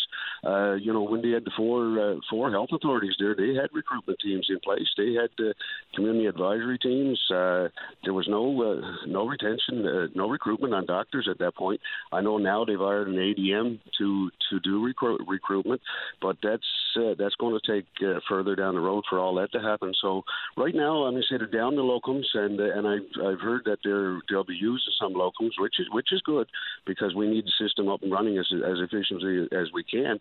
Uh, so the locums locums are a good addition to it, and and I know I've been asking for locums to use locums here in the central area, area for the past uh, past year, and seems like now they may be maybe uh, uh, retaining some of those locums to do some of the work, which is which is well needed. For sure. So, uh, w- was there a problem with locums uh, th- through COVID? I would imagine that was a bit more problematic. Well, true COVID. I mean, say COVID changed changed a lot of things, of course, but this problem was going on way before COVID. You know, like uh, we can use COVID for an excuse as much as we like regards to the healthcare system, but we didn't have doctors. We didn't have, uh, you know, they didn't, didn't lose, use the locums. They didn't uh, lose use nurse, nurse practitioners at that time. Uh, but like I told you, back in 2016, we lost a 24-hour emergency service here Botwood. So this this uh, this situation has been going on long before COVID, and uh, they needed uh, they needed uh, retention. Uh, strategies in place. They needed schooling uh, initiatives in place. They needed to do a lot of work that wasn't done. And now the new minister, of course, is going to have a lot of work on his hands to uh, to recoup uh, what needs to be done. So uh, we've got a change in minister. The health authorities are now being consolidated. Do you think that will improve things at all? Well, regards to the health authorities being being cons- consolidated, uh, you know, you still got your you're still still got your regional health uh, health, uh, health authorities, health hospitals. You got one, you know, uh, there's uh. You know, outside of Eastern Health, you got uh, you got Central Health, you got Western Health, and you got Lab Grenfell. So they're either going to have to have, uh, I, I guess they'll be losing the CEOs, but they're still going to need uh, some sort of uh, manage, management team there in place to to direct to get directives from from uh, Eastern Health to, to see what's happening in Central and and the other areas. So uh, there's a lot of work to be done in that, that part as well. Pleaman Forsey, we'll have to leave it there. I was hoping to get to Edwin before the uh, news. Uh, thanks a lot. Thank you. Alrighty. Bye bye. Okay, bye bye. Uh, and we are going to go now to Edwin. Hello. Good morning, Linda. How are you? I'm good. How are you? Uh, I'd like to talk about two ladies. Mm-hmm. Uh, they're involved in the uh, old school genera- uh, old school intergenerational program. Okay. Claire and Elaine. The, uh, where I'm living, uh, Bishop's Garden Seniors Residence on Pennywell Road, Mm-hmm. they brought in a full, uh, full-scale Newfoundland show. Oh, is that right?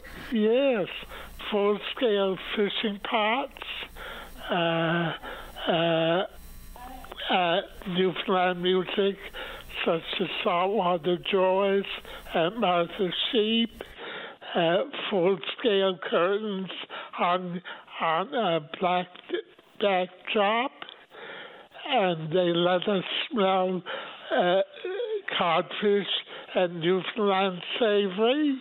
Well, that sounds lovely. What a what a wonderful distraction from everything. Yes, and uh, uh, and they even had a they even had a uh, uh, real live kitchen party. Oh, excellent. Did you dance? Uh, well, I had to sit because uh, I got balance problems, but I swung arms with one of them. So you clapped along and tapped your toe. Yeah, and uh, I, I, I, I grabbed uh, uh, Claire's hand and uh, uh, swung my hand with her back and forth. Oh, how nice. It sounds lovely. Yes, and uh, uh, uh, to end off, I'd, uh, uh, I'd like to say we're looking forward to another show from them again. No pressure. and uh, uh, Uh, I'd like to mention one thing to your listeners. Certainly. Uh, for all personal care homes, everyone has to wear a mask, get checked in, and be free of COVID. Yes, because that has to be uh, still a, a pretty serious concern, isn't it? Yes, yeah. Well, Edwin, I'm so happy that you shared this with us today and all the wonderful things that are happening down there at Bishop's Gardens. And Claire and Elaine, good job. Do, do, do you know what some radio announcers tell me? What's that? When I mention Bishop's Gardens, I'll soon be getting a commission. Because you're so good at promoting them. Yes. Well, that's fa- fantastic. Edwin, I really appreciate your call. Have a great weekend, and let's see what Claire and Elaine have in store next time around. Okay, thank you. All right, thanks. Bye. Bye. What a wonderful call. We'll be back right after this. Every Saturday is perfect for a night at the cabin. The Cabin Party with Brian O'Connell. Saturday night starting at 7 p.m. on VOCM. Linda Swain in for Paddy Daly, who is on vacation, and it's uh, Claire and Aaron at Bishop's Gate, or sorry, Bishop's Garden, I should say. Claire and Aaron doing a bang up job there, according to Edwin, and I'm sure many more besides. Uh, so I just wanted to uh, pass that along. Also, I see that uh, the late John Efford, there will be a celebration of his life at the Port de Grave Pentecostal Tabernacle on Saturday, July 16th. Not this coming Saturday, but the one following. Uh, so um, I'm sure a lot of people will want to uh, come out uh, to pay their respects there and to uh, remember uh, one of this province's more colorful and engaged and engaging politicians. Uh, so the a celebration of life for John Efford to be held at the Port de Grave Pentecostal Tabernacle on Saturday, July 16th. He passed away earlier in the year, if you recall. Uh, we're going to go now to Lou. You're on the air. Hello. Hi, Lou. How are you? I'm great. How are you? I could always be a lot better, Linda. I got uh, oh many health issues. And right now, while I'm on oxygen constantly, and uh, so I might be a little slow with you at times. No, that's fine. You take your time. And uh, no, it's just I'm trying to get my health care looked after, but it's not going too well here on the island. So I was hoping to get away and and get things looked after a little better because I'm waiting on tests and have quite a few things.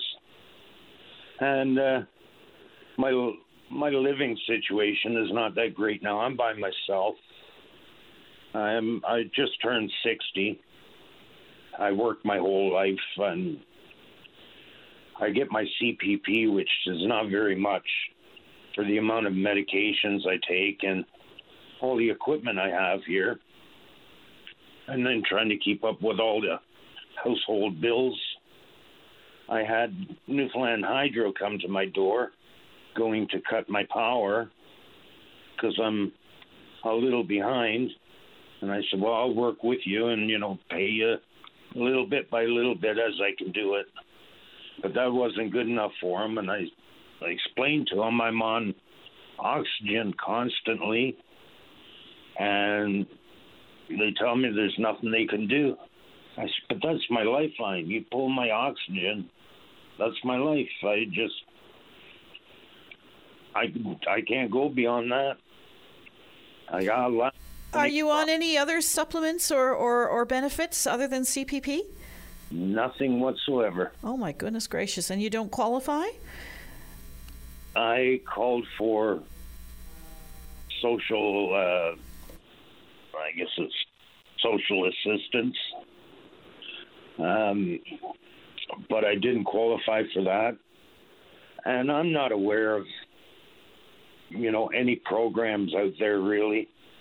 Um, I'm split up with my wife right now, all over this COVID thing. She was working, and I, you know, I have to admit I was the bad guy there, and usually you won't hear that. It's always two sides to a story, but you know, I was always afraid of getting COVID and uh, sure enough, it it did come into my home, and and uh, well, I ended up sick with COVID, and I I thought I was going then. It was unbelievable. My lungs are are ridiculous now. So we just couldn't live together. we we get along, but it's sad after so many years. And uh, now I'm so far behind in everything. I don't even know which way to turn. I have no idea whatsoever. So you said uh, Newfoundland Hydro. Is it Hydro or Newfoundland Power? Um, well, my letter says here it's says Newfoundland Power. Newfoundland Power. Um, and do you know who your MHA is? Yeah, it's Steve Crocker, and Okay.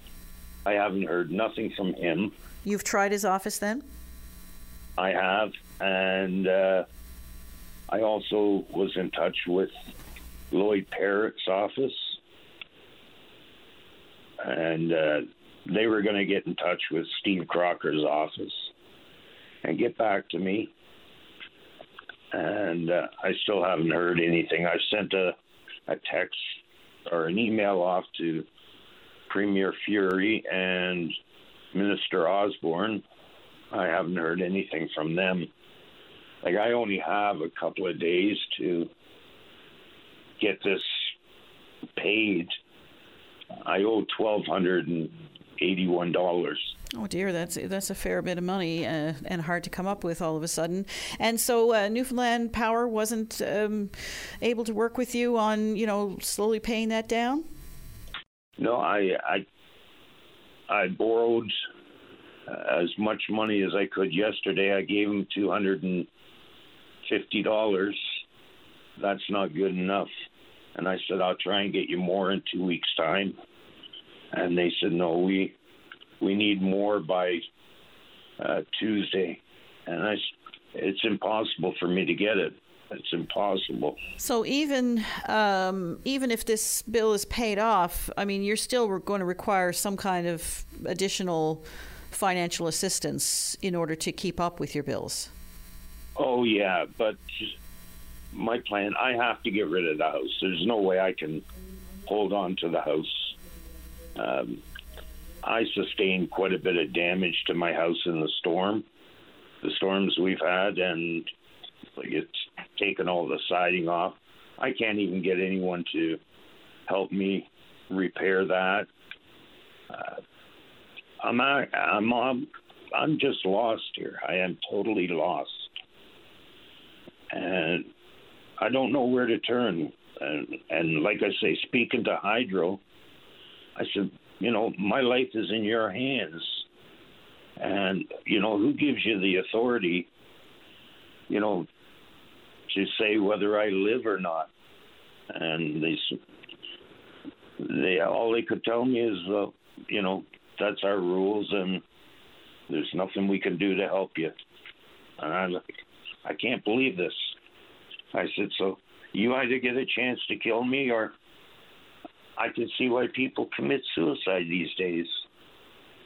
When you're left in a position like this, Well, Lou, we, let's hope uh, just by raising this publicly, someone will get back and uh, and see what kind of programs or assistance you might qualify for, and uh, and work with Newfoundland Power to see if um, you know that can be avoided, uh, having your power cut. Um, you sound like you're in a pretty serious uh, situation there.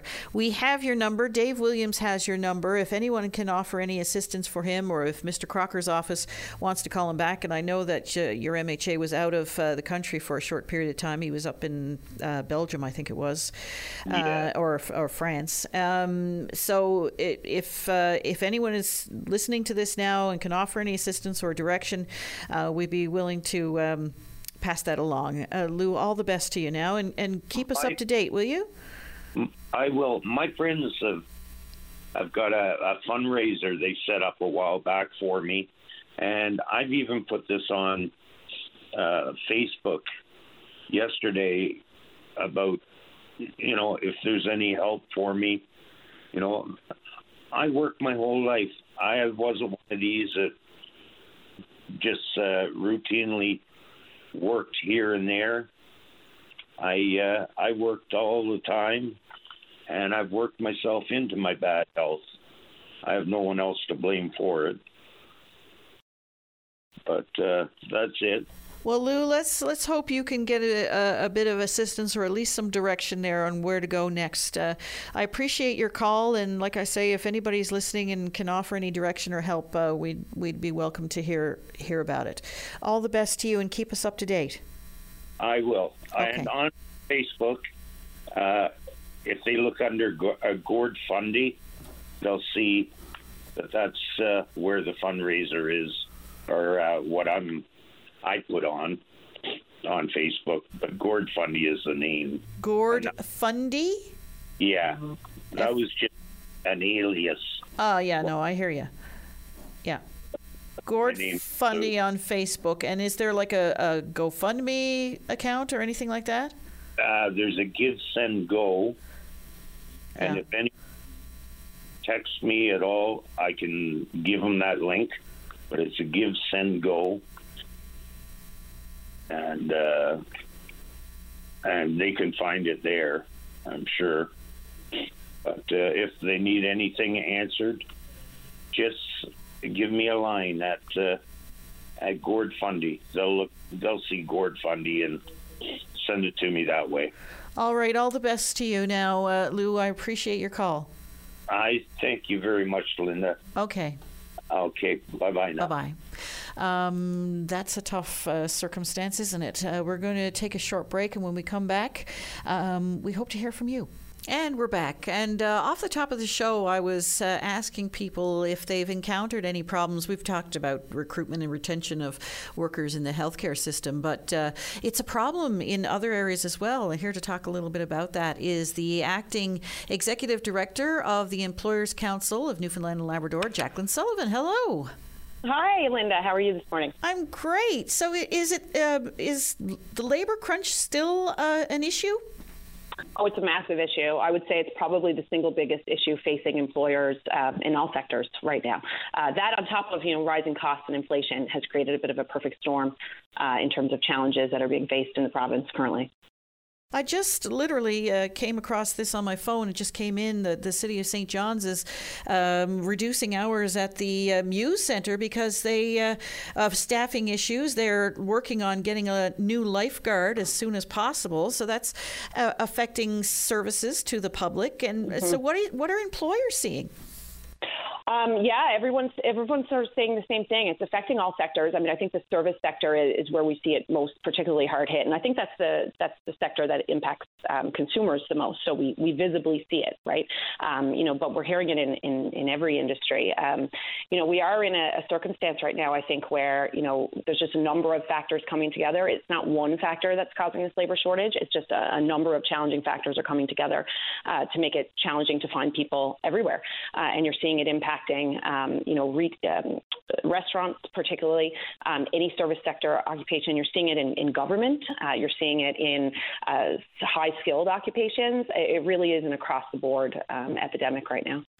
And it's it's so strange. I keep hearing from uh, different employers who have put, um, you know, uh, calls for applications, and you know the the ones that they get are few and far between. It's really quite extraordinary. So, what are some of these challenging factors? Because I think during COVID, you know, the the easy uh, uh, answer for a lot of people was, ah, well, it's the CERB, but it's a lot more complicated than that. So, what are some of these challenging factors? Yeah, it is a lot more complicated. I think there's a number of factors coming together, like I said. So, demographics is one. I mean, I remember in 2010 going to a government press conference where they had a report called Labor Market 2020, and they said 2020 was going to be the year that we were going to hit, you know, the peak of our demographic challenges in Newfoundland and Labrador.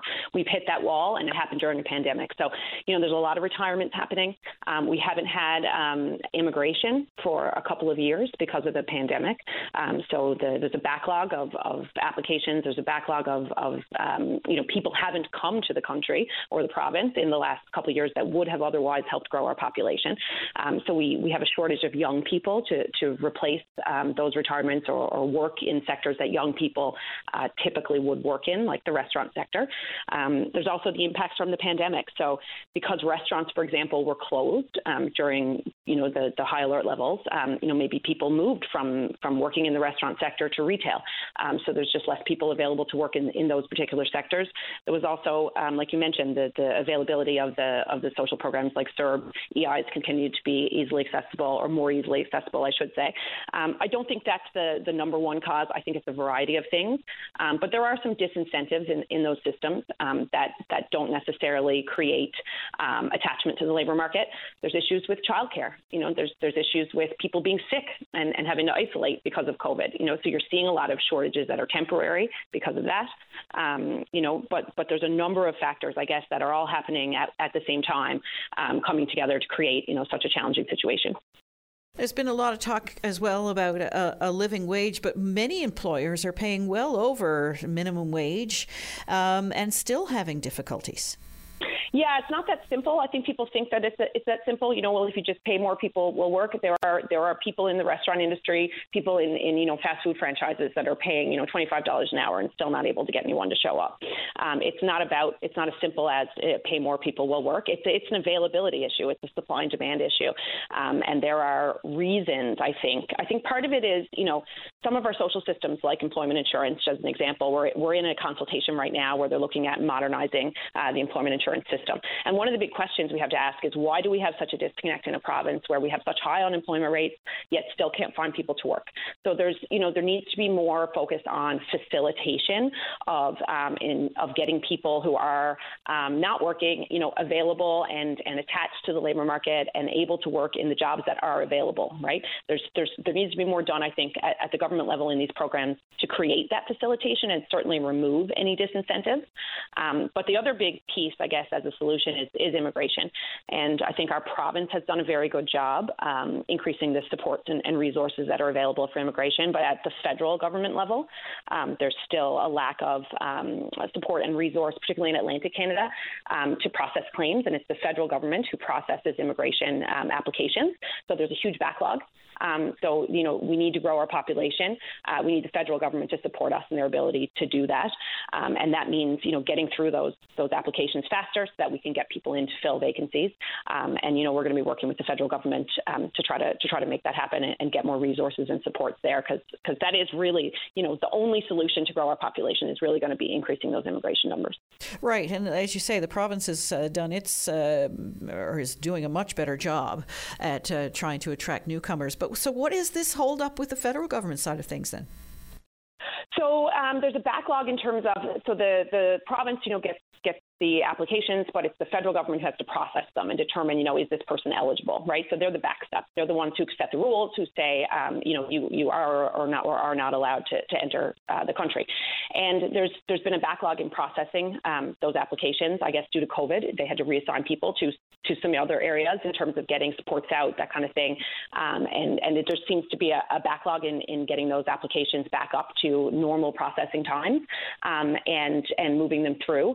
Um, there's also, you know, in, in Atlantic Canada, there are two um, officers that uh, for the federal government for for the whole um, department.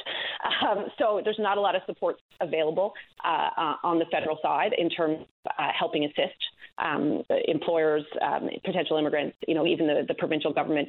Um, so, you know, getting more resources. I know Minister O'Regan is, is in town right now. Uh, he's been working with us a little bit. We've been chatting with him. We're ho- hoping to get his support and trying to really push that issue over the next little while um, to look at, you know, how can we how can we get the federal government to step up and ensure we're able to to you know meet the targets that the uh, that the province has put in place.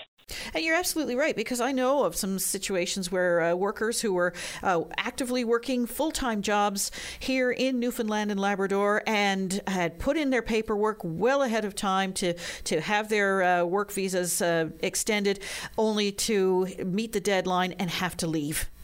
Just mm-hmm. imagine yeah. now, and that, and you'd have to be pretty darn dedicated to want to come back after that. Yeah, absolutely, absolutely. And you know, we hear those kinds of stories all the time, unfortunately, and we hear a lot of stories from employers um, who have people, you know, available, um, ready to come, or people's family members, you know, um, having difficulty getting their family members in. And if you want to keep immigrants here, you know, you you have to get build community, right? You have to to allow um, their their family members to come and and, and put down roots, right? Um, so there's there's a lot of you know I think disincentives in some of these programs. It, you know, they're designed um, in fairness to the federal government, you know, those programs are designed to ensure that there's enough um, uh, you know that they're that they're checking all the boxes and and um, you know ensuring that people who are coming in are, are not you know taking jobs away from from people who uh, Canadians who who want them or that they meet all the requirements to be able to to arrive. But I think when you're in a situation like we are now, um, when we have you know particularly in Atlantic Canada, I think we're we're very different than you know a big city like Toronto, for example, where we have a huge population to pull from and and we're, we're you know they're they're they have people beating down their doors to come in, right? Uh, we're on the other side of the spectrum where we're, we really need to attract people. We really need to, um, you know, be working harder to facilitate entry into our province and, and, permanent residency into our province. So we need a different approach in, in Atlantic Canada, and I think the federal government needs to, to kind of work to realize that. Jacqueline Sullivan, uh, Acting Executive Director, Employers Council of Newfoundland and Labrador. Really appreciate your time this morning. Thank you. Thank you. Alrighty. Bye bye. And we're overdue for the news. Sorry about that, Brian. Coming up right now. You're busy, but you'll never be uninformed. Get up to date on the way home. The Drive on your VOCM. And we're back. And did you hear that story? Man, uh, Parks Canada is taking this stuff very seriously. They issued a warning earlier this year saying that they're going to crack down on people feeding animals. And uh, uh, two foxes killed, a, a, fox and one of her kits killed in Gros Morne National Park. And a charge has been laid because the animals are, are I suppose, attracted to tra- high traffic areas, people throwing food out the window or whatever the case may be, a few fries or some bread or whatever. The animals are attracted to that, and then it becomes a problem for them because they're coming to see a vehicle and the vehicle is passing through. And so somebody has been uh, charged. Uh, $25,000 is the maximum fine in uh, f- uh, national parks and um, places like Signal Hill. And um, just this spring, uh, headed up there for an evening, just looking around, and uh, there were foxes up there being fed in the parking lot. I've I've seen them in many places in and around uh, Newfoundland and Labrador. They're beautiful, beautiful creatures. We don't want to see them killed. I know uh, it's hard to change uh, human behavior sometimes, but I can guarantee you a twenty-five thousand dollar fine can change your your behavior. Uh, so yeah. Parks Canada taking this very seriously. We're going to go now to uh, the caller on line one. Hello. Hi, how are you today? I'm good. Thank you so much for allowing me to come on this morning. Uh, I wanted to share some news about the Ronald McDonald House charitable event that's happening on Sunday in Paradise. Okay, what's that all about? It is uh, a, it's called the Canes Turftastic fundraiser. That's it's a mouthful. I know. Well, it's turftastic because it's inside on turf a little bit of outside because we're going to have gorgeous weather. But at the Premier Sports Academy on 89 Bremigens Boulevard, just off McNamara Drive, uh, there'll be games, dunk tank, 50 50 draw, silent auction, free bouncy castle for the children, free face painting, um, lots of music, and lots of games. And we're trying to get the word out so the more people that come, the more benefit it is for the for this community, for the Ronald McDonald House, and the wonderful things that they do to allow families to be together. All right, I was so caught up in the name. you'll have to give me you'll have to give me the details on when and where. Again. Okay.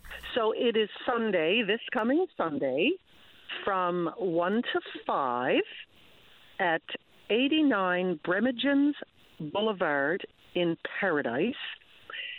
It's at the Premier Sports Academy indoor training facility. It's and there'll be indoor and outdoor activities, and that's just off McNamara Drive in Paradise. And so, is, one to five. is there a charge uh, to get in and participate in the activities, or is uh, it a free yes. will offering?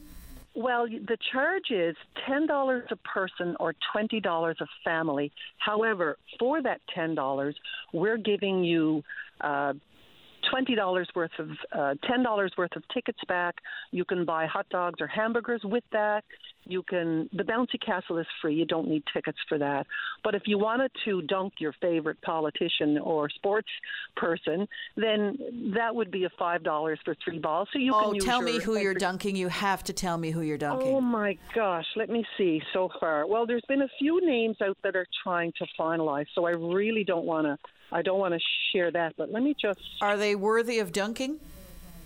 Uh, well, you know what? Christine Morgan, who runs the Ronald McDonald House, she's definitely worthy of dunking. And every time she uh, happens to go down, Premier Sports Academy is uh, is doubling their uh, the contribution to for extra money. Um, Noah Anderson, who's the uh, manager um, or director at uh, Premier Sports, he's going to be in. Paul Dinn, I know everybody knows Paul Dinn, so he's agreed to come and and do a few dips in the water for us. And uh, Todd Powell also, and we're just waiting on confirmation for a few more. However, if they hear this and would like to come and help with this cause and go in for a few dunks, we'd be more than happy. So, uh, So get your pitching arm warmed up. Oh yes, and it's a baseball training academy, so they have prepared these little kids to dunk as many people who'd like to get in. Oh, that's great. Uh, well, I really appreciate your call. Uh, so that is uh, a turf-tastic something or other in paradise. Fantastic fun d- raiser. Fund raiser. I, I got it. It's fun. Um, so that's this Sunday at the Premier Sports Academy in Paradise, Birmingham's Boulevard, just off McNamara Drive there, 1 to 5 p.m. Be there, be square, have your baseballs ready. Awesome, thank you. And there'll be competitions, everything. Thank you so much, and we'd love to see as many as we can. We want to make this a fun day, and we want to make sure we give back to Ronald McDonald House for their amazing work they do for Newfoundland and Labradorians. Fabulous. All the best. Thanks. Thank you so much. All righty. Bye bye. And we're going to go now to Sarah, who's been waiting ever so patiently. Hi, Sarah. Hi, how are you today? Good. You have some unfortunate news to share. Uh, yes. So we live on Diamond Marsh Drive, uh, just off Ruby Line. And two nights ago, uh, the morning actually of July 7th, uh, at about 5 in the morning to 10 after 5 in the morning, we had a truck come into our neighborhood and steal from our fenced backyard our red and white Yamaha Wave Runner jet ski and the trailer it was sitting on. Uh, both were stolen from our backyard that yesterday morning, and we do have video surveillance uh, from a couple of different neighbors of the truck that stole it. Uh, and we are hoping to get the public's help to find the jet ski and hopefully the person that stole it so that we can either get it back and or get some help for some justice that it was stolen. Imagine the brass neck on them uh, to pull in and, and just take off like that, 5 to 5.10 in the morning on July the 7th. Yes, that's exactly what I thought. So um, obviously it's somebody who must have seen it there or knew it was there. Correct. I mean, you got to wake up pretty early in the morning and say, I'm going to go down and get that jet ski now. Imagine. It it had to have been planned for sure. Um, the hour was very, you know, nobody's nobody's up, nobody's around. I, it, I, I don't know. Uh, you know, hard-earned money. You you work hard all your life. You you know decide you're going to spend some of that hard-earned cash on something that you're going to enjoy, and somebody else says, "Eh, I'm going to get that." Yeah, and it had been locked up tight until the weekend previous because we were getting it out, getting it ready to go, and and now it's gone. So I'm really, really hoping to get it back. It's it's not hard to. Uh, I mean, What can you tell us about the pickup? Uh, the pickup is a single cab. Um, it has a dent actually on the right hand side. Uh, it looks to be either white or silver. Uh, and I'm going to be posting a video of that up on the Twitter account for you guys. Alrighty, and are RNC aware? Yes, they are. They have not come out to take our statement yet, but there is a file number, and we are in the process of having that all taken care of. Alrighty, and uh, I understand that uh, VOCM Open Line has also put a tweet out. Is that correct, Dave? Is it the VOCM Open Line account? All right, VOCM account with Open Line is tagged on that. So uh, hopefully now you get some answers and your jet ski back in the trailer. I would absolutely love that. I was looking forward to using it this summer, and if we can get it back, that would be awesome. Sarah, all the best. Uh, keep us up to date, will you? Absolutely. Thank you so much. Have a great day. All right, thanks. Bye bye. How infuriating, doesn't it? Oh, uh, I had a coworker, and he used to get so angry whenever he found out about like things like that, thefts and property damage. I mean, you know, it's just such a senseless, useless crime, and it really affects the victim in a profound kind of way. No one got hurt, but oh, that feeling of anger, frustration. Um, and violation that people have when these types of things happen. Just imagine now someone getting up five o'clock in the morning, go down and get that jet ski. Oh, anyway. I'll leave it there. Uh, we'll be back right after this. And we're back into the final few minutes of the show. We're going to go now to Gus Etchegary. Hello, Gus. Yeah, how are you? Um, hi, Linda. You're a busy woman. Yeah. Um, I've been waiting for quite a long time.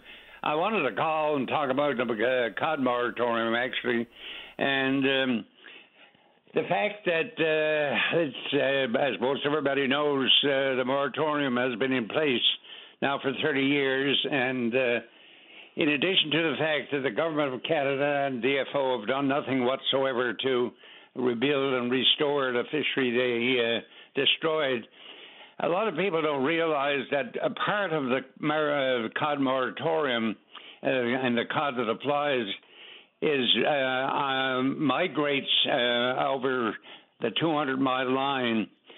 And uh, ever since the 1992, as they have for 50 years before that, foreigners are are um, fishing constantly on the same moratorium fish uh, that uh, is preventing Newfoundlanders uh, from fishing and any hope, whatever, in my view, of uh, any recovery of the resource.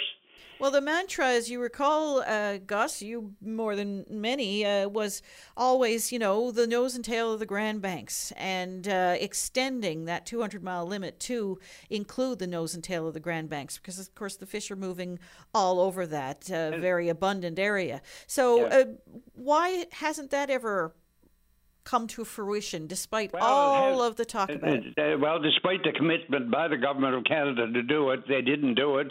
And uh, instead, they chose to protect fully the Maritimes and Quebec fisheries when they left Newfoundland hanging. And that's why the, uh, the moratorium is in the. And of course, the continu- continuation of, of DFO mismanagement also reflects on what has happened uh, in the Gulf of St. Lawrence in the last couple of days, and that is the closure of that fishery, which historically produced 100,000 tons of cod, and the same thing on the uh, on the south coast, 3PS, Burgeo Bank in that area is now down to a quota of something in the order of of uh, 1,300 tons, when it traditionally had produced 100,000 tons over the years and so on. But the fact of the matter is that let's go back to this moratorium fishery that's um, uh, outside 200 miles. The foreigners are out there increasing their pressure uh, every day, every week, uh, and every month on the moratorium uh, cod. That uh, as I say, it's now 30 years since the, since the uh, the uh, uh, moratorium was declared. But in addition to that, in recent weeks, and of course, this is not receiving much publicity. But the fact is that these foreign governments, uh, Germany, uh, Poland, um, Portugal, Spain, uh, the Faroese, and the, the Danes, and others, are increasing their pressure out here on the nose and tail of the Grand Banks and on this moratorium con. And uh, to the extent now they they're applying more and more pressure. I don't know whether it's an effort to gain uh, um, uh, ownership of it or fish that's outside 200 miles or not, but it's happening. And here we are today, sitting in St. John's, a a, a, a, trawler supply vessel from Spain that is over here assisting and aiding uh, their fleet that's uh, uh just outside 200 miles. And here it is in St. John's being uh, uh refueled, uh, reprovisioned, and welcomed into the the the the port. and at the same time, we're what we're doing is aiding and abetting their overfishing and their continuing destruction of the resource. Three weeks ago, the Germans had a similar vessel over here to uh, assist and, and aid their vessels fishing over here. The Portuguese the same, the Danes and the Faroese, and so on. And they, they continued fishing outside here, in addition to the seal uh, problem the overfishing by these uh, um, uh, foreign nations is not even being, uh, you know, uh, recognized by the government of Canada. Surely the God that with uh, 80,000 people having to leave this province with the moratorium and then 30,000 people having lost their jobs, surely to God, somewhere there has to be leadership to step forward and try and get this thing rectified. Look, Linda, there are more lies and deceit that's woven into the management of our fisheries by DFO. And I can say much better for the for the uh, province of Newfoundland. Over the last 55, 60 years that I've been involved, I've only seen two premiers who showed any interest whatever in our fishery. Yesterday and the day before, the premier of our province uh, jumped up and is reacting to the pressure that is being brought to bear by the people of Newfoundland on the health situation. And rightly so. And Premier, I know you're not listening, but if you have somebody listening, please, for God's sake, appoint a Department of Fisheries separated from forestry and agriculture. Appoint an experienced, uh, experienced fishing person and if necessary, a, a, a, additional people to aid them uh, in dealing with the problems that we're facing today. You can't deal with them. You're not a fisheryman. But for goodness sake, we need help here. And we're heading for disaster. Gus, we'll have to leave it there because we have a couple other callers, and I was hoping to poke them in before the top of the hour. But hey, I, Linda, this is a damn serious situation. Unless the premier of this province and some leadership steps forward, the people who are involved in the fishery today in Newfoundland are going to find themselves operating in Nova Scotia or in the Maritimes or in Quebec before they're much older. So somebody had better wake up. All right, uh, Gus, thank you. All right, bye bye. And we're going to go now to uh, quickly before the top of the hour. Trudy Stuckless in Botwood, Botwood Mural Arts Society unveiling a brand new mural. We talked about it yesterday, and uh, we had a little news story about it in the news today. But Trudy, for anyone who might have missed it, you've got this uh, special unveiling tomorrow. Yes, that's right. I just wanted to uh, try and fit that in on your program today. Uh, tomorrow, uh, Saturday, that is at at three o'clock down at the mural site, which is uh, down at 21 Lighthouse Road, and uh, we're going to be unveiling at three, and then having a little reception um, at the Heritage Centre tomorrow, and that's right after the ceremony. And this is a beautiful rain. mural. It's yeah. it's absolutely gorgeous. So take it in. Yes, it is gorgeous. It's a World Oceans Day mural celebrating our oceans and funded by the Department of uh, the Federal Department of Fisheries and Oceans and uh, through the Newfoundland World Ocean Day Committee, Newfoundland Labrador. So we're very pleased that they recognized that this was a good place to put a creative project for them, and uh, happy to have partnership with them. And uh, tomorrow evening, uh, at 8 o'clock, we're having a celebratory concert by Ian Foster and Nancy Hines at the Trinity United Church.